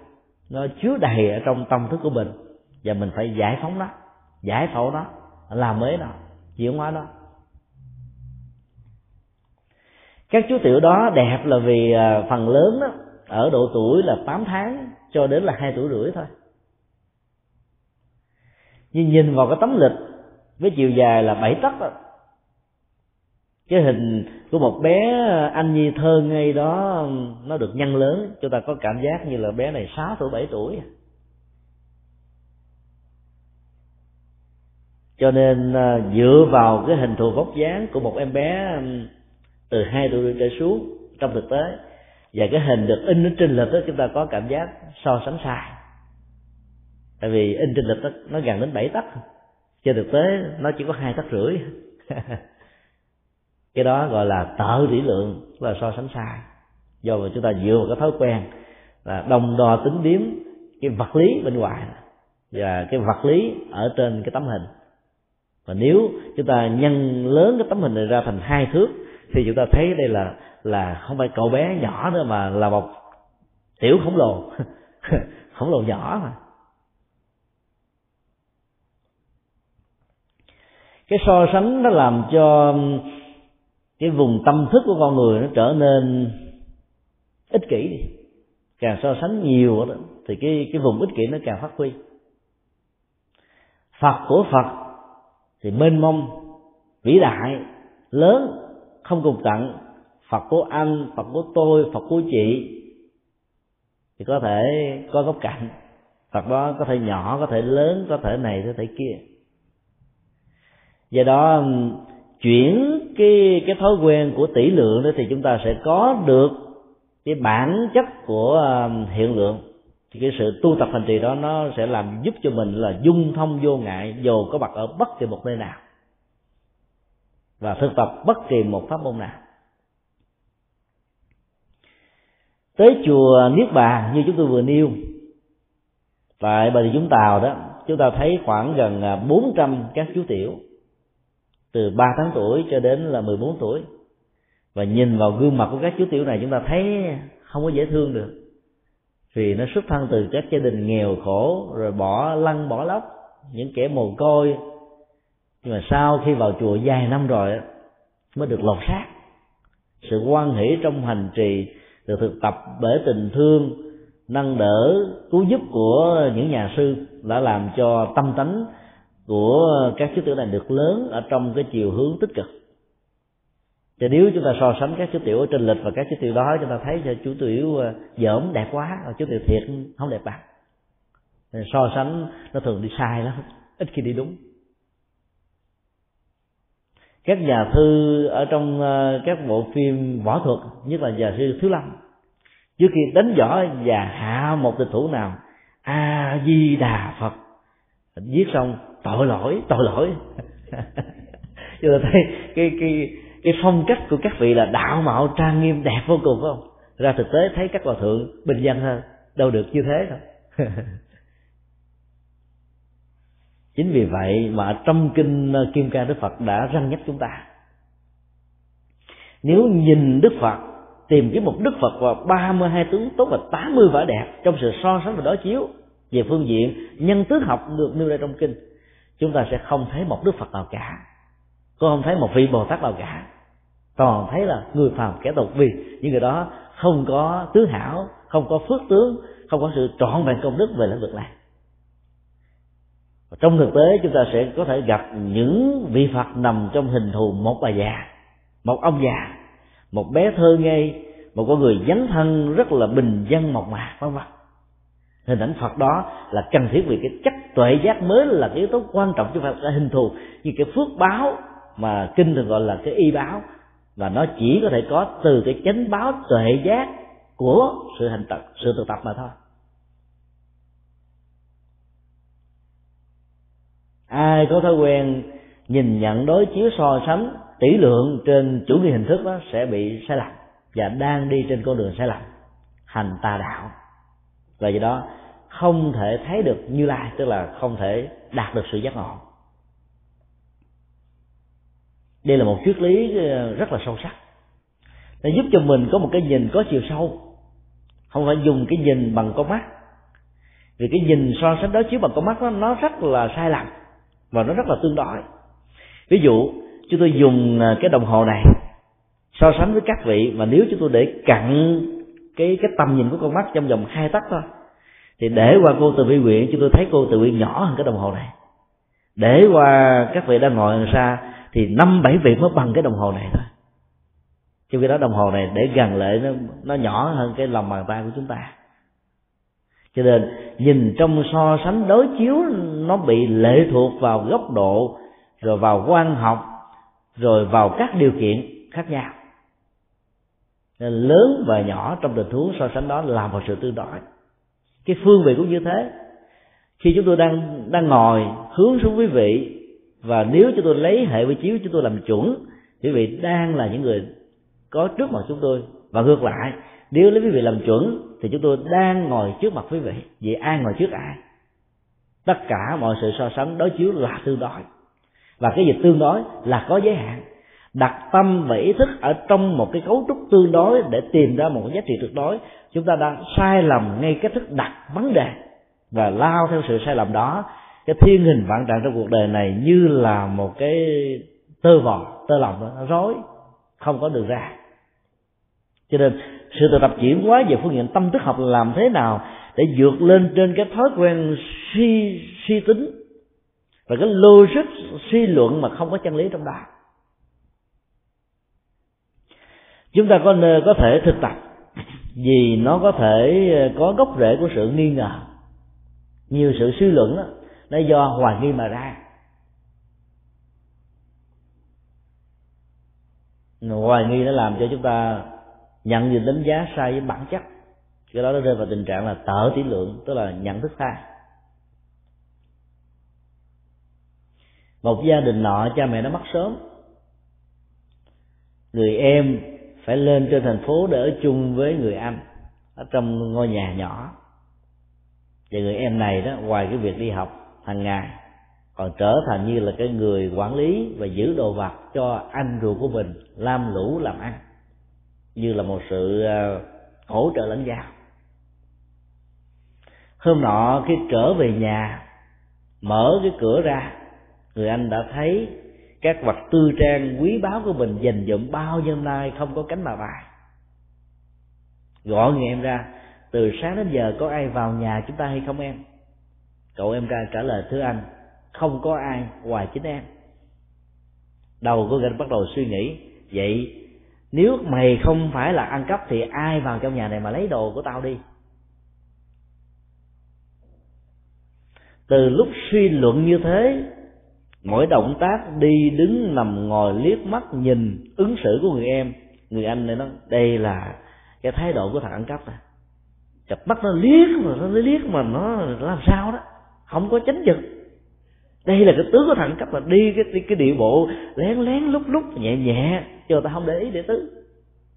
Đây là cái ngồi của thằng cấp này thì cái cách suy luận như thế nó đã diễn ra khi mà mình đã có một cái thành kiến dựa trên cơ sở suy luận sai mà giờ nó có logic, từ sáng đến giờ không có ai vào đây mà nếu tư tra ta mắt thì mày lấy thôi, vì mày là người duy nhất trong nhà.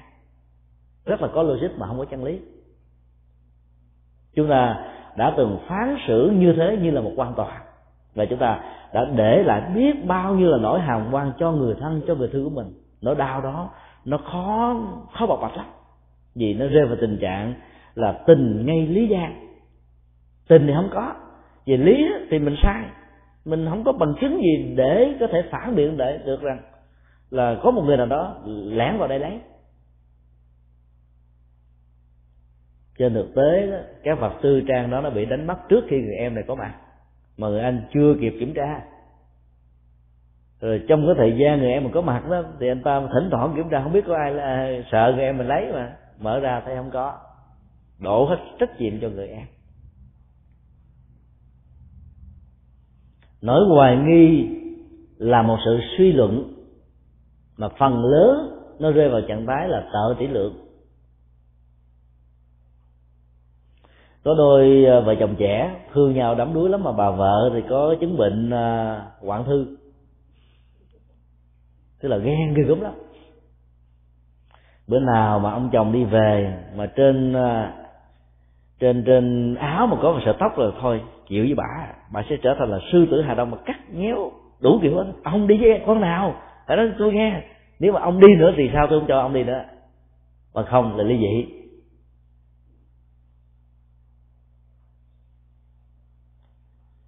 Mấy ngày hôm sau, về trên áo của ông không có một sợi tóc dài của người phụ nữ nào hết. Và ngửi ngửi trên chiếc áo thấy cái mùi thơm, mùi nước hoa nó khác với những mùi có tưởng bữa nay ông đi con nào? Đổi chiến lược phải không? Ông ta khó chịu vô cùng. Mấy ngày hôm sau ông ta không thành sức dầu thơm, không gì hết trơn. Và làm sao cho tóc nó nó nó được chắc, nó không bị rụng, lung tung. Về nhà, trời ơi, bây giờ tôi thấy ông giống như quỷ quá. Hỏi sao vậy bà? Ông thương một cái con con nhỏ đó, đầu trọc không có đến tóc gì để lại. Đó là sự suy luận sai. Là tờ tỷ lượng mà khi hoài nghi nó nổi lên rồi cái gì người ta cũng tưởng tượng được hết trơn. Mình im lặng người ta nói là có tịch à, cái là nó có đúng quá rồi đi đúng ở trong tâm tâm buốt nó rồi cho nên nó đâu có chối được đâu. Còn khi ta nói có tịch trục lực không có đâu có biện hộ chỗ này vì có nhiều quá cho nên biện hộ. Cái hoài nghi là một cái thái độ ứng xử tợ tỷ lượng. Nó dây bủa người ta đi đường nào cũng chết. Và do đó hiểu được điều này. Hành giả phật giáo cứ thẳng bước mà đi đừng sợ hãi, đừng lo âu. Vì phần lớn trong cuộc đời nhìn chúng ta bằng tợ tỷ lượng. Mà bản chất của tợ tỷ lượng và giá trị của con người của mình, hai cái không nhập một với nhau được. Người ta có đánh giá thật là thấp với mình không? Vì cái đánh giá thấp đó mình mình mất đi cái giá trị của mình. Người ta có tô hồng mình lên thật là cao không? Vì thế mà mình tăng thêm giá trị. Đó là cái nhìn chân thật, cái nhìn hiện lượng. Và do đó không hề có bất kỳ một lỗi lạc thì tu tập như thế, chúng ta được gọi là thành công. Tờ tứ lượng nó còn có gốc rễ của cái nỗi ờ, sợ hãi. Và khi sợ hãi có mặt ở đâu đó, thì cái nỗi đau nó có mặt và được thiết lập ở đó.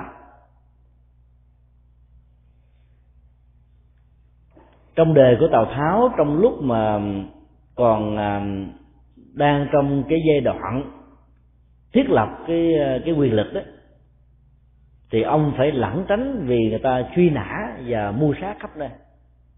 Có một lần ông phải ờ, trốn ở trong một cái ờ, cái nơi mà trước đây đó, đôi vợ chồng này đó đã từng là bạn thân của ông từ thở hàng vi, lã bá sa. Thấy tào tháo, lã bá sa và vợ rất là mừng vì sau nhiều năm xa cách, nay mới gặp lại được là bác sa thấy rằng là trong nhà của mình không có gì để đãi. Trong đầu anh mới nghĩ ra một ý niệm. Thôi bây giờ, tôi đi mua rượu. Còn em ở nhà đó, giết một con vật nào đó để đãi bạn hiền. Thì hai người nói với nhau thôi chứ không hề cho tào tháo biết. Và tào tháo lúc đó đang mệt quá, nằm ngủ, gái còn khò còn khò ở trên giường. Chồng đi mua mua rượu. Bà vợ mới kêu một gia nhân trong nhà cùng với bà xuống cái cái cái, cái chuồng gà và chuồng heo. Thì ờ, người dân nhân mới hỏi là giết con nào? Và bà nói con này. Cái đại từ nhân sinh con này đó ở trong chữ hán đó nó không có phân biệt giữa người và con vật nó giống như tiếng anh là this thôi this man hay là this animal hay là this cock hay là this pig nó cũng dùng là this thôi. Thì do đó tào tháo đang mắt nhắm mắt mở, mơ mơ màng màng, nghe nó giết mình cái là người ta phản ứng đầu tiên là rút dao ra, chạy xuống thì thấy có bà vợ lũi bà vợ một cái dao, bà ta ngã xuống mà chết. Người gia nhân sợ quá la lên ở đó lưỡi một cái, ngã xuống mà chết. Sau khi giết chết hai người này xong rồi đó tào tháo muốn tẩu thoát. Thì nhìn quanh nhìn lại thì thấy ở trong cái chùa nó có những con gà và có những con heo. Anh ta mới hiểu rằng là mình giết lầm. Cái nỗi sợ hãi đã làm cho ta phản ứng, bảo hộ mạng sống của mình hơn là mạng sống của người khác. Cho nên thà giết lầm, còn hơn tha lầm. Đây là triết học tàn ác của tào tháo trên đường tẩu thoát đó, thì tào tháo đã gặp ờ, người chồng trở về tức là lã bá sa. Lã bá sa nói anh đi đâu vội như vậy? Vợ tôi đang làm thịt ờ, ở nhà. Ngày hôm nay chúng ta sẽ có một cái buổi nhậu rất là ngon lành. Xin anh hãy trở về nán lại thời gian với tôi. Giàu bận gì thì bận. Đừng có bụ bỏ cái cơ hội tình thân này. Vừa nói chưa dứt lời là tào tháo lùi cho một con dao. Lại ba sa đã chết cái câu chuyện đó cho chúng ta thấy là khi mà nỗi sợ hãi nó trở thành một cái nỗi ám ảnh, thì sự so sánh, đánh giá, đối chiếu nó trở thành sai lầm. Tự tỷ lượng không à? Không đúng. Và nhất là nỗi sợ chết. Quyền lệ danh vọng, địa vị, chức tướng mình ám ảnh rồi là thà mình tấn công một cái tác trước, chứ không để cho người khác tấn công. Nên là cái công thức của cái tợ tỷ lượng trong tình huống này là tiên hạ thủ vi cường ai xuống tay trước là người đó thắng. Có lợi thế đó. Vì đó bất chấp cái cái ảnh hưởng tiêu cực và cái xấu lên trên thai nhân và cộng đồng. Cho nên thực tập là làm thế nào để vượt qua cái phần mà tợ tỷ lượng này. Còn những cái so sánh đối chiếu à, tích cực đó, thì chúng ta giữ lại.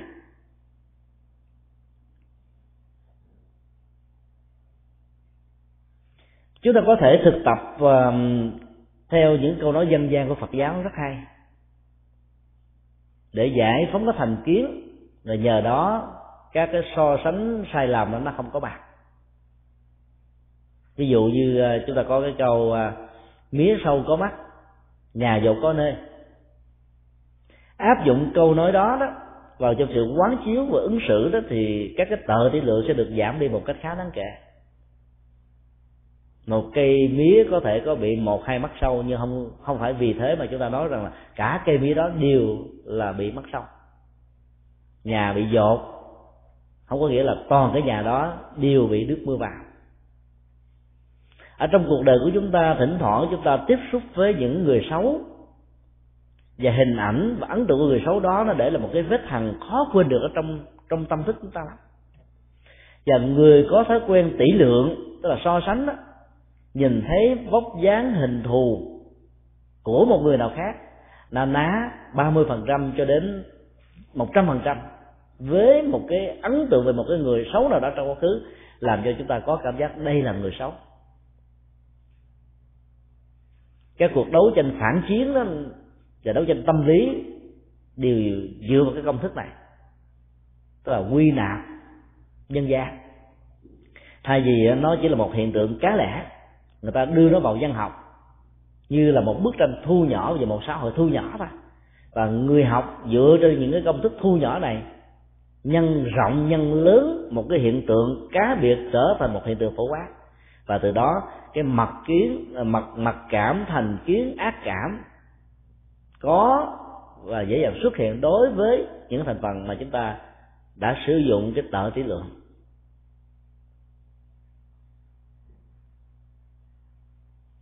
Ở Sacramento trong à, tuần lễ vừa qua, chúng tôi à, tới một gia đình Phật tử.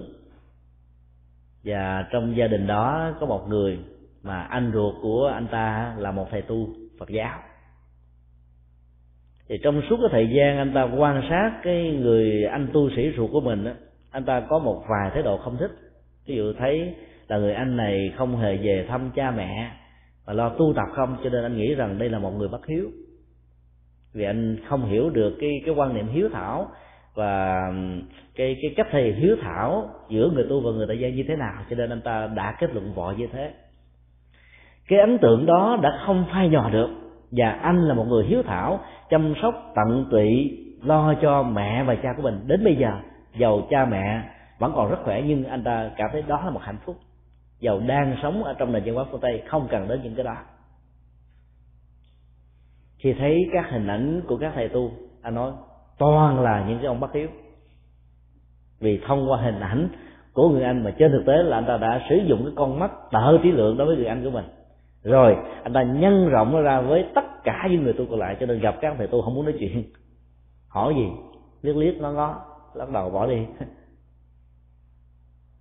Cho nên tợ trí lượng tạo ra thành kiến, tạo ra mặc cảm, tạo ra ác cảm tạo ra gián cách, tạo ra rất nhiều sự trở ngại ở trong cuộc đời. Giả sử ông thầy tu anh ruột anh đó là một người bất hiếu thật sự, chứ không vì thế mà chúng ta lại có một thói quen suy luận rằng là tất cả các ông thầy tu đều là bản sao, đều là nhân bản của người anh khó ưa của mình khó thương của mình. Thì quan điểm đó là chúng ta sẽ không có cơ hội thấy được những người tốt hơn, hay hơn, giỏi hơn, đẹp hơn dễ mến hơn, dễ kính hơn. Cho nên phải dùng cặp mắt hiện lượng thì chúng ta mới ứng cơ đối vật một cách đẹp được. Còn đi bằng cặp mắt tợ thí lượng là đi tới đâu nó có vấn đề tới đó. Ở trong quan hệ vợ chồng cũng như thế, lúc nào mình cứ dùng tỷ lượng thì ra mình sẽ thấy đây, bà này đẹp hơn vợ tôi, hấp dẫn hơn, giàu hơn, dễ thương hơn, ấn tượng hơn. Ông chồng này là bảnh trai hơn, giàu sang hơn ờ, là ga lăng hơn đó, toàn là những cái tợ tỷ lượng. Cái gì không phải của mình mình thấy hấp dẫn và khi trở thành của mình rồi, nhàm chán. Đó là tợ tỷ lượng, nó có khuynh hướng ứng xử như là một thói quen. Và do đó phải vượt qua nó thì chúng ta mới có thể bồi đắp được hạnh phúc và xây dựng được cái những giá trị chân chánh. Loại nhận thức thứ ba của ý thức có thể rơi vào đó là phi lượng.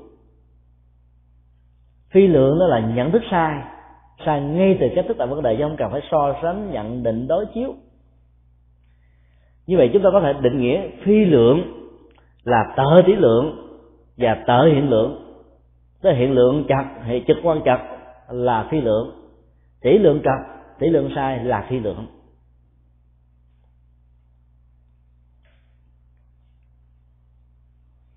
Bản năng của thói quen phi lượng đó đó là thành kiến, là ác cảm dẫn đến hai khuynh hướng tâm lý,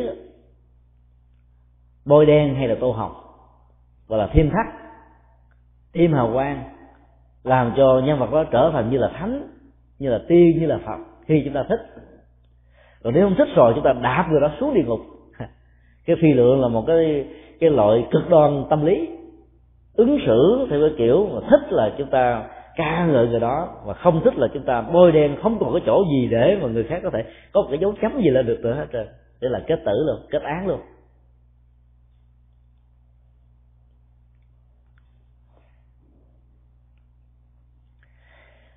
Trong cái um, cái tổ hợp phi lượng về nhận thức của con người, nó có một cái hợp thành kiến.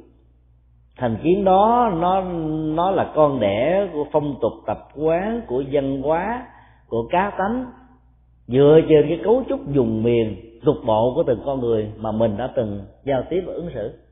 Rồi chúng ta định danh và hoạch định sẵn một cái số lượng tính cách ở trên dân tộc đó, con người đó, thành phần đó dung miền đó. Ví dụ như à, chúng ta nghe nó nói đến người à, à, Mexico, chúng ta nói là người mễ, có thể là không thông minh, lười Ờ, như thế thể loại chúng ta đặt ra những cái tính cách sẵn. Và nó trở thành như là một cái tổ hợp chung vậy đó. Mà trên thực tế đó, mỗi một người là mới khác nhau không có người nào giống người nào. Mà định danh như thế là chúng ta định danh một cái sai lầm. Còn khi nói về dân tộc tính của việt nam ta nói người nam đó là da vàng mũi tẹt là cần cù thông minh kiên nhẫn. À, rồi rất là đoàn kết hòa hợp ở trong đấu tranh để giành độc lập. Nhưng mà sau khi độc lập rồi Ờ, phân chia sẽ bảy, năm sẽ năm sẽ bảy, mười hai sứ quân, vân vân. Chúng ta nói đó là cao tánh người việt nam, là sao đúng được. Dĩ nhiên là nó có những con người như thế. Và trên thế giới này cũng có vô số những con người như thế, nhưng mình lại có một ấn tượng và mình định danh cho cái đó, thì cái đó gọi là phi lượng và cái phi lượng đó nó mang tính cách thành kiến. Nó có một cái hợp thành kiến và nó nó tạo thành những cái ấn tượng khó quên lắm. Ấn tượng đó có thể có gốc rễ của quá khứ nó có gốc rễ của hiện tại hay là nó có cái suy luận của tương lai? Và cái gì nó gắn với gốc rễ của quá khứ thì cái đó khó quên được khó bỏ được lắm. Và ấn tượng đó mỗi khi nghe đến là trong đầu óc chúng ta ô tô tích nó dễ khởi lên tất cả những ý tưởng xấu về một con người mà chúng ta không có thiện cảm. Dầu ai có nói với nhiều bằng chứng ngược lại nữa chúng ta cũng không muốn nghe. Có nghe cũng không muốn tin. Có tin đó, cũng không muốn nó là một sự thật.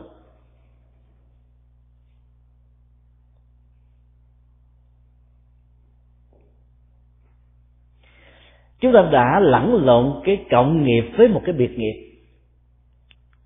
Trong lúc mà chúng ta sử dụng cái phi lượng đối với người khác, rồi từ người đó chúng ta so xíu đánh giá đối cả một cộng đồng, một dân tộc, nó sai lầm. Tiếp xúc với một người ấn độ tính toán đi ví dụ vậy. Và họ kêu đến độ chúng ta không kéo ra được cái gì từ người đó, về phương diện từ thiện từ đó về sau chúng ta có cảm giác rằng là cả dân tộc người ấn độ đều là như vậy hết. Như vậy chúng ta đã biến cái cộng nghiệp dân tộc của người ấn độ thông qua cái phi lượng sai lầm về một cái biệt nghiệp của một người ấn độ nào đó mà mình gặp thôi. Trong cuộc đời này mình có thói quen ứng xử phi lượng như thế nhiều lắm. Và nó cộng với cái sự hỗ trợ của tợ tợ tỷ lượng. Thì nó càng làm cho vấn đề trở nên rắm rối và khó khăn vô cùng. Cho nên nó xa với bản chất thực tại, xa với bản chất con người.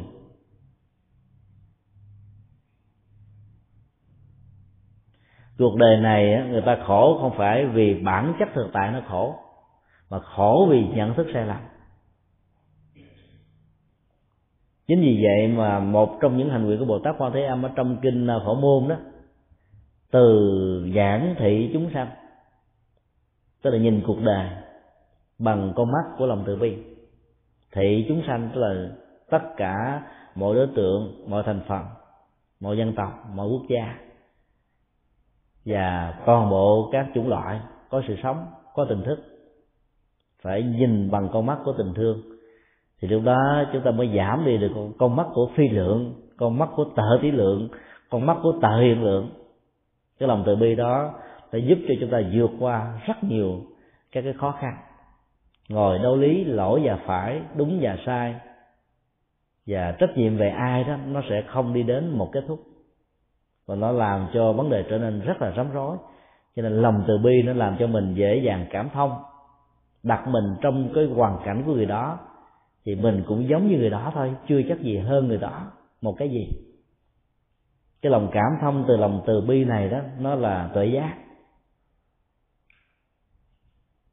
Con mắt của tình thương. Thường ta nói con mắt của tuệ giác, mà đây là con mắt của tình thương. Và con mắt đó nó làm chức năng trị liệu, chuyển hóa hết tất cả những cái trở ngại có thể có ở trong các mối quan hệ trong cuộc đời này. Thì hôm nay chúng ta học ờ, một phần ờ, căn bản của ờ, các hoạt động ý thức với ờ, ba cái ờ, tính cách. Ba tính cách là thiện ác, là vô ký. Ba cảnh của nó là tánh cảnh, đế giác cảnh và độc ảnh cảnh. Còn ba cấp độ nhận thức của ý thức đó là hiện lượng, tỷ lượng và phi lượng. Đối với hành giả phật giáo thì chúng ta cần phải vận dụng như thế nào để cho cái tính cách của thiện được phát triển, được tồn tại. Và cái tánh cảnh đó được phát huy ở mức độ tối đa để cho hiện lượng xuất hiện với chúng ta như là một trực quan sinh động. Loại trừ hết những cái khả năng sai lầm do suy luận, do quy nạp, do loại suy, do tổng hợp.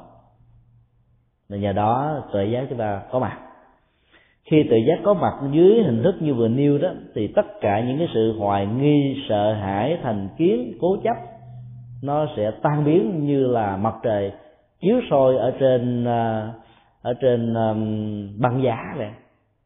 Và nó có mặt ở đâu thì băng giá sẽ tan đến đó ngày mai đó thì chúng ta sẽ học cái phần còn lại về năm loại hình của ý thức qua cái bài kệ thứ 16 rồi sau đó chúng ta sẽ ờ, xác định được cái phạm vi hoạt động cũng như là cái tính cách thời gian, tuổi thọ của ý thức trên cơ sở đó đó, chúng ta sẽ ờ, tìm kiếm con đường chuyển hóa ý thức và giá trị chuyển hóa đạt được từ sự tu tập này. Cái phần này nó nó là một cái phần độc lập về ngày mai. Thì rất mong ờ, quý vị về đọc cái cái bài kệ thứ 8 và bài kệ thứ 16 đó à, nó nói lên cái tính cách này. Còn bài kệ thứ 15 là nó nói về à, các thức giác quan mắt tai mũi lưỡi và thân. Thì chúng tôi hy vọng sẽ có dịp trình bày tại chùa An Lạc vào à, sáng ngày mai 10 giờ. Còn tại đây đó thì tiếp tục nói về ý thức để cho nó liên lạc ý tưởng với nhau. Còn tại chùa An Lạc thì nói về năm thức giác quan như vậy là vào à, cuối chủ nhật ngày mai đó thì à, chúng ta đã phải chia tay với nhau. Và do đó đó chúng ta mới học được chỉ có à, tất cả là 10 bài kệ từ 1 đến 8, 15 và 16 còn hai chục bài kệ còn lại đó có lẽ không biết khi nào mới học hết. Nếu mình học một cách vắn tắt đó thì nó rất là nhanh nhưng mà nó không có chiều sâu nó không đi hết tất cả những cái góc cạnh và những cái vắn tắt như thế thì à, rất nhiều tác phẩm, nhiều quyển sách đã ra rồi. Ví dụ như thiền sư nhất hạnh là có hai tác phẩm, duy thức học thông luận, rồi à, nhập môn duy thức học. Thì gần đây thì có à, 50 bài tụng di biểu, rất là sâu sắc. Rồi hòa thượng thắng hoan thì có ba tác phẩm, thảo luận duy thức học một, thảo luận duy thức học hai, rồi bắt thức quy củ tụng đó là ba tác phẩm rất là hay. Ngoài ra nó còn có thêm một tác phẩm mới xuất bản của hòa thượng, đó là lý giải bát nhã qua duy thức học, tức là vận dụng bát thức để lý giải về về cái sự tu tập tính không. Ờ, ở Việt Nam thì còn có ờ, vài chục tác phẩm như vậy.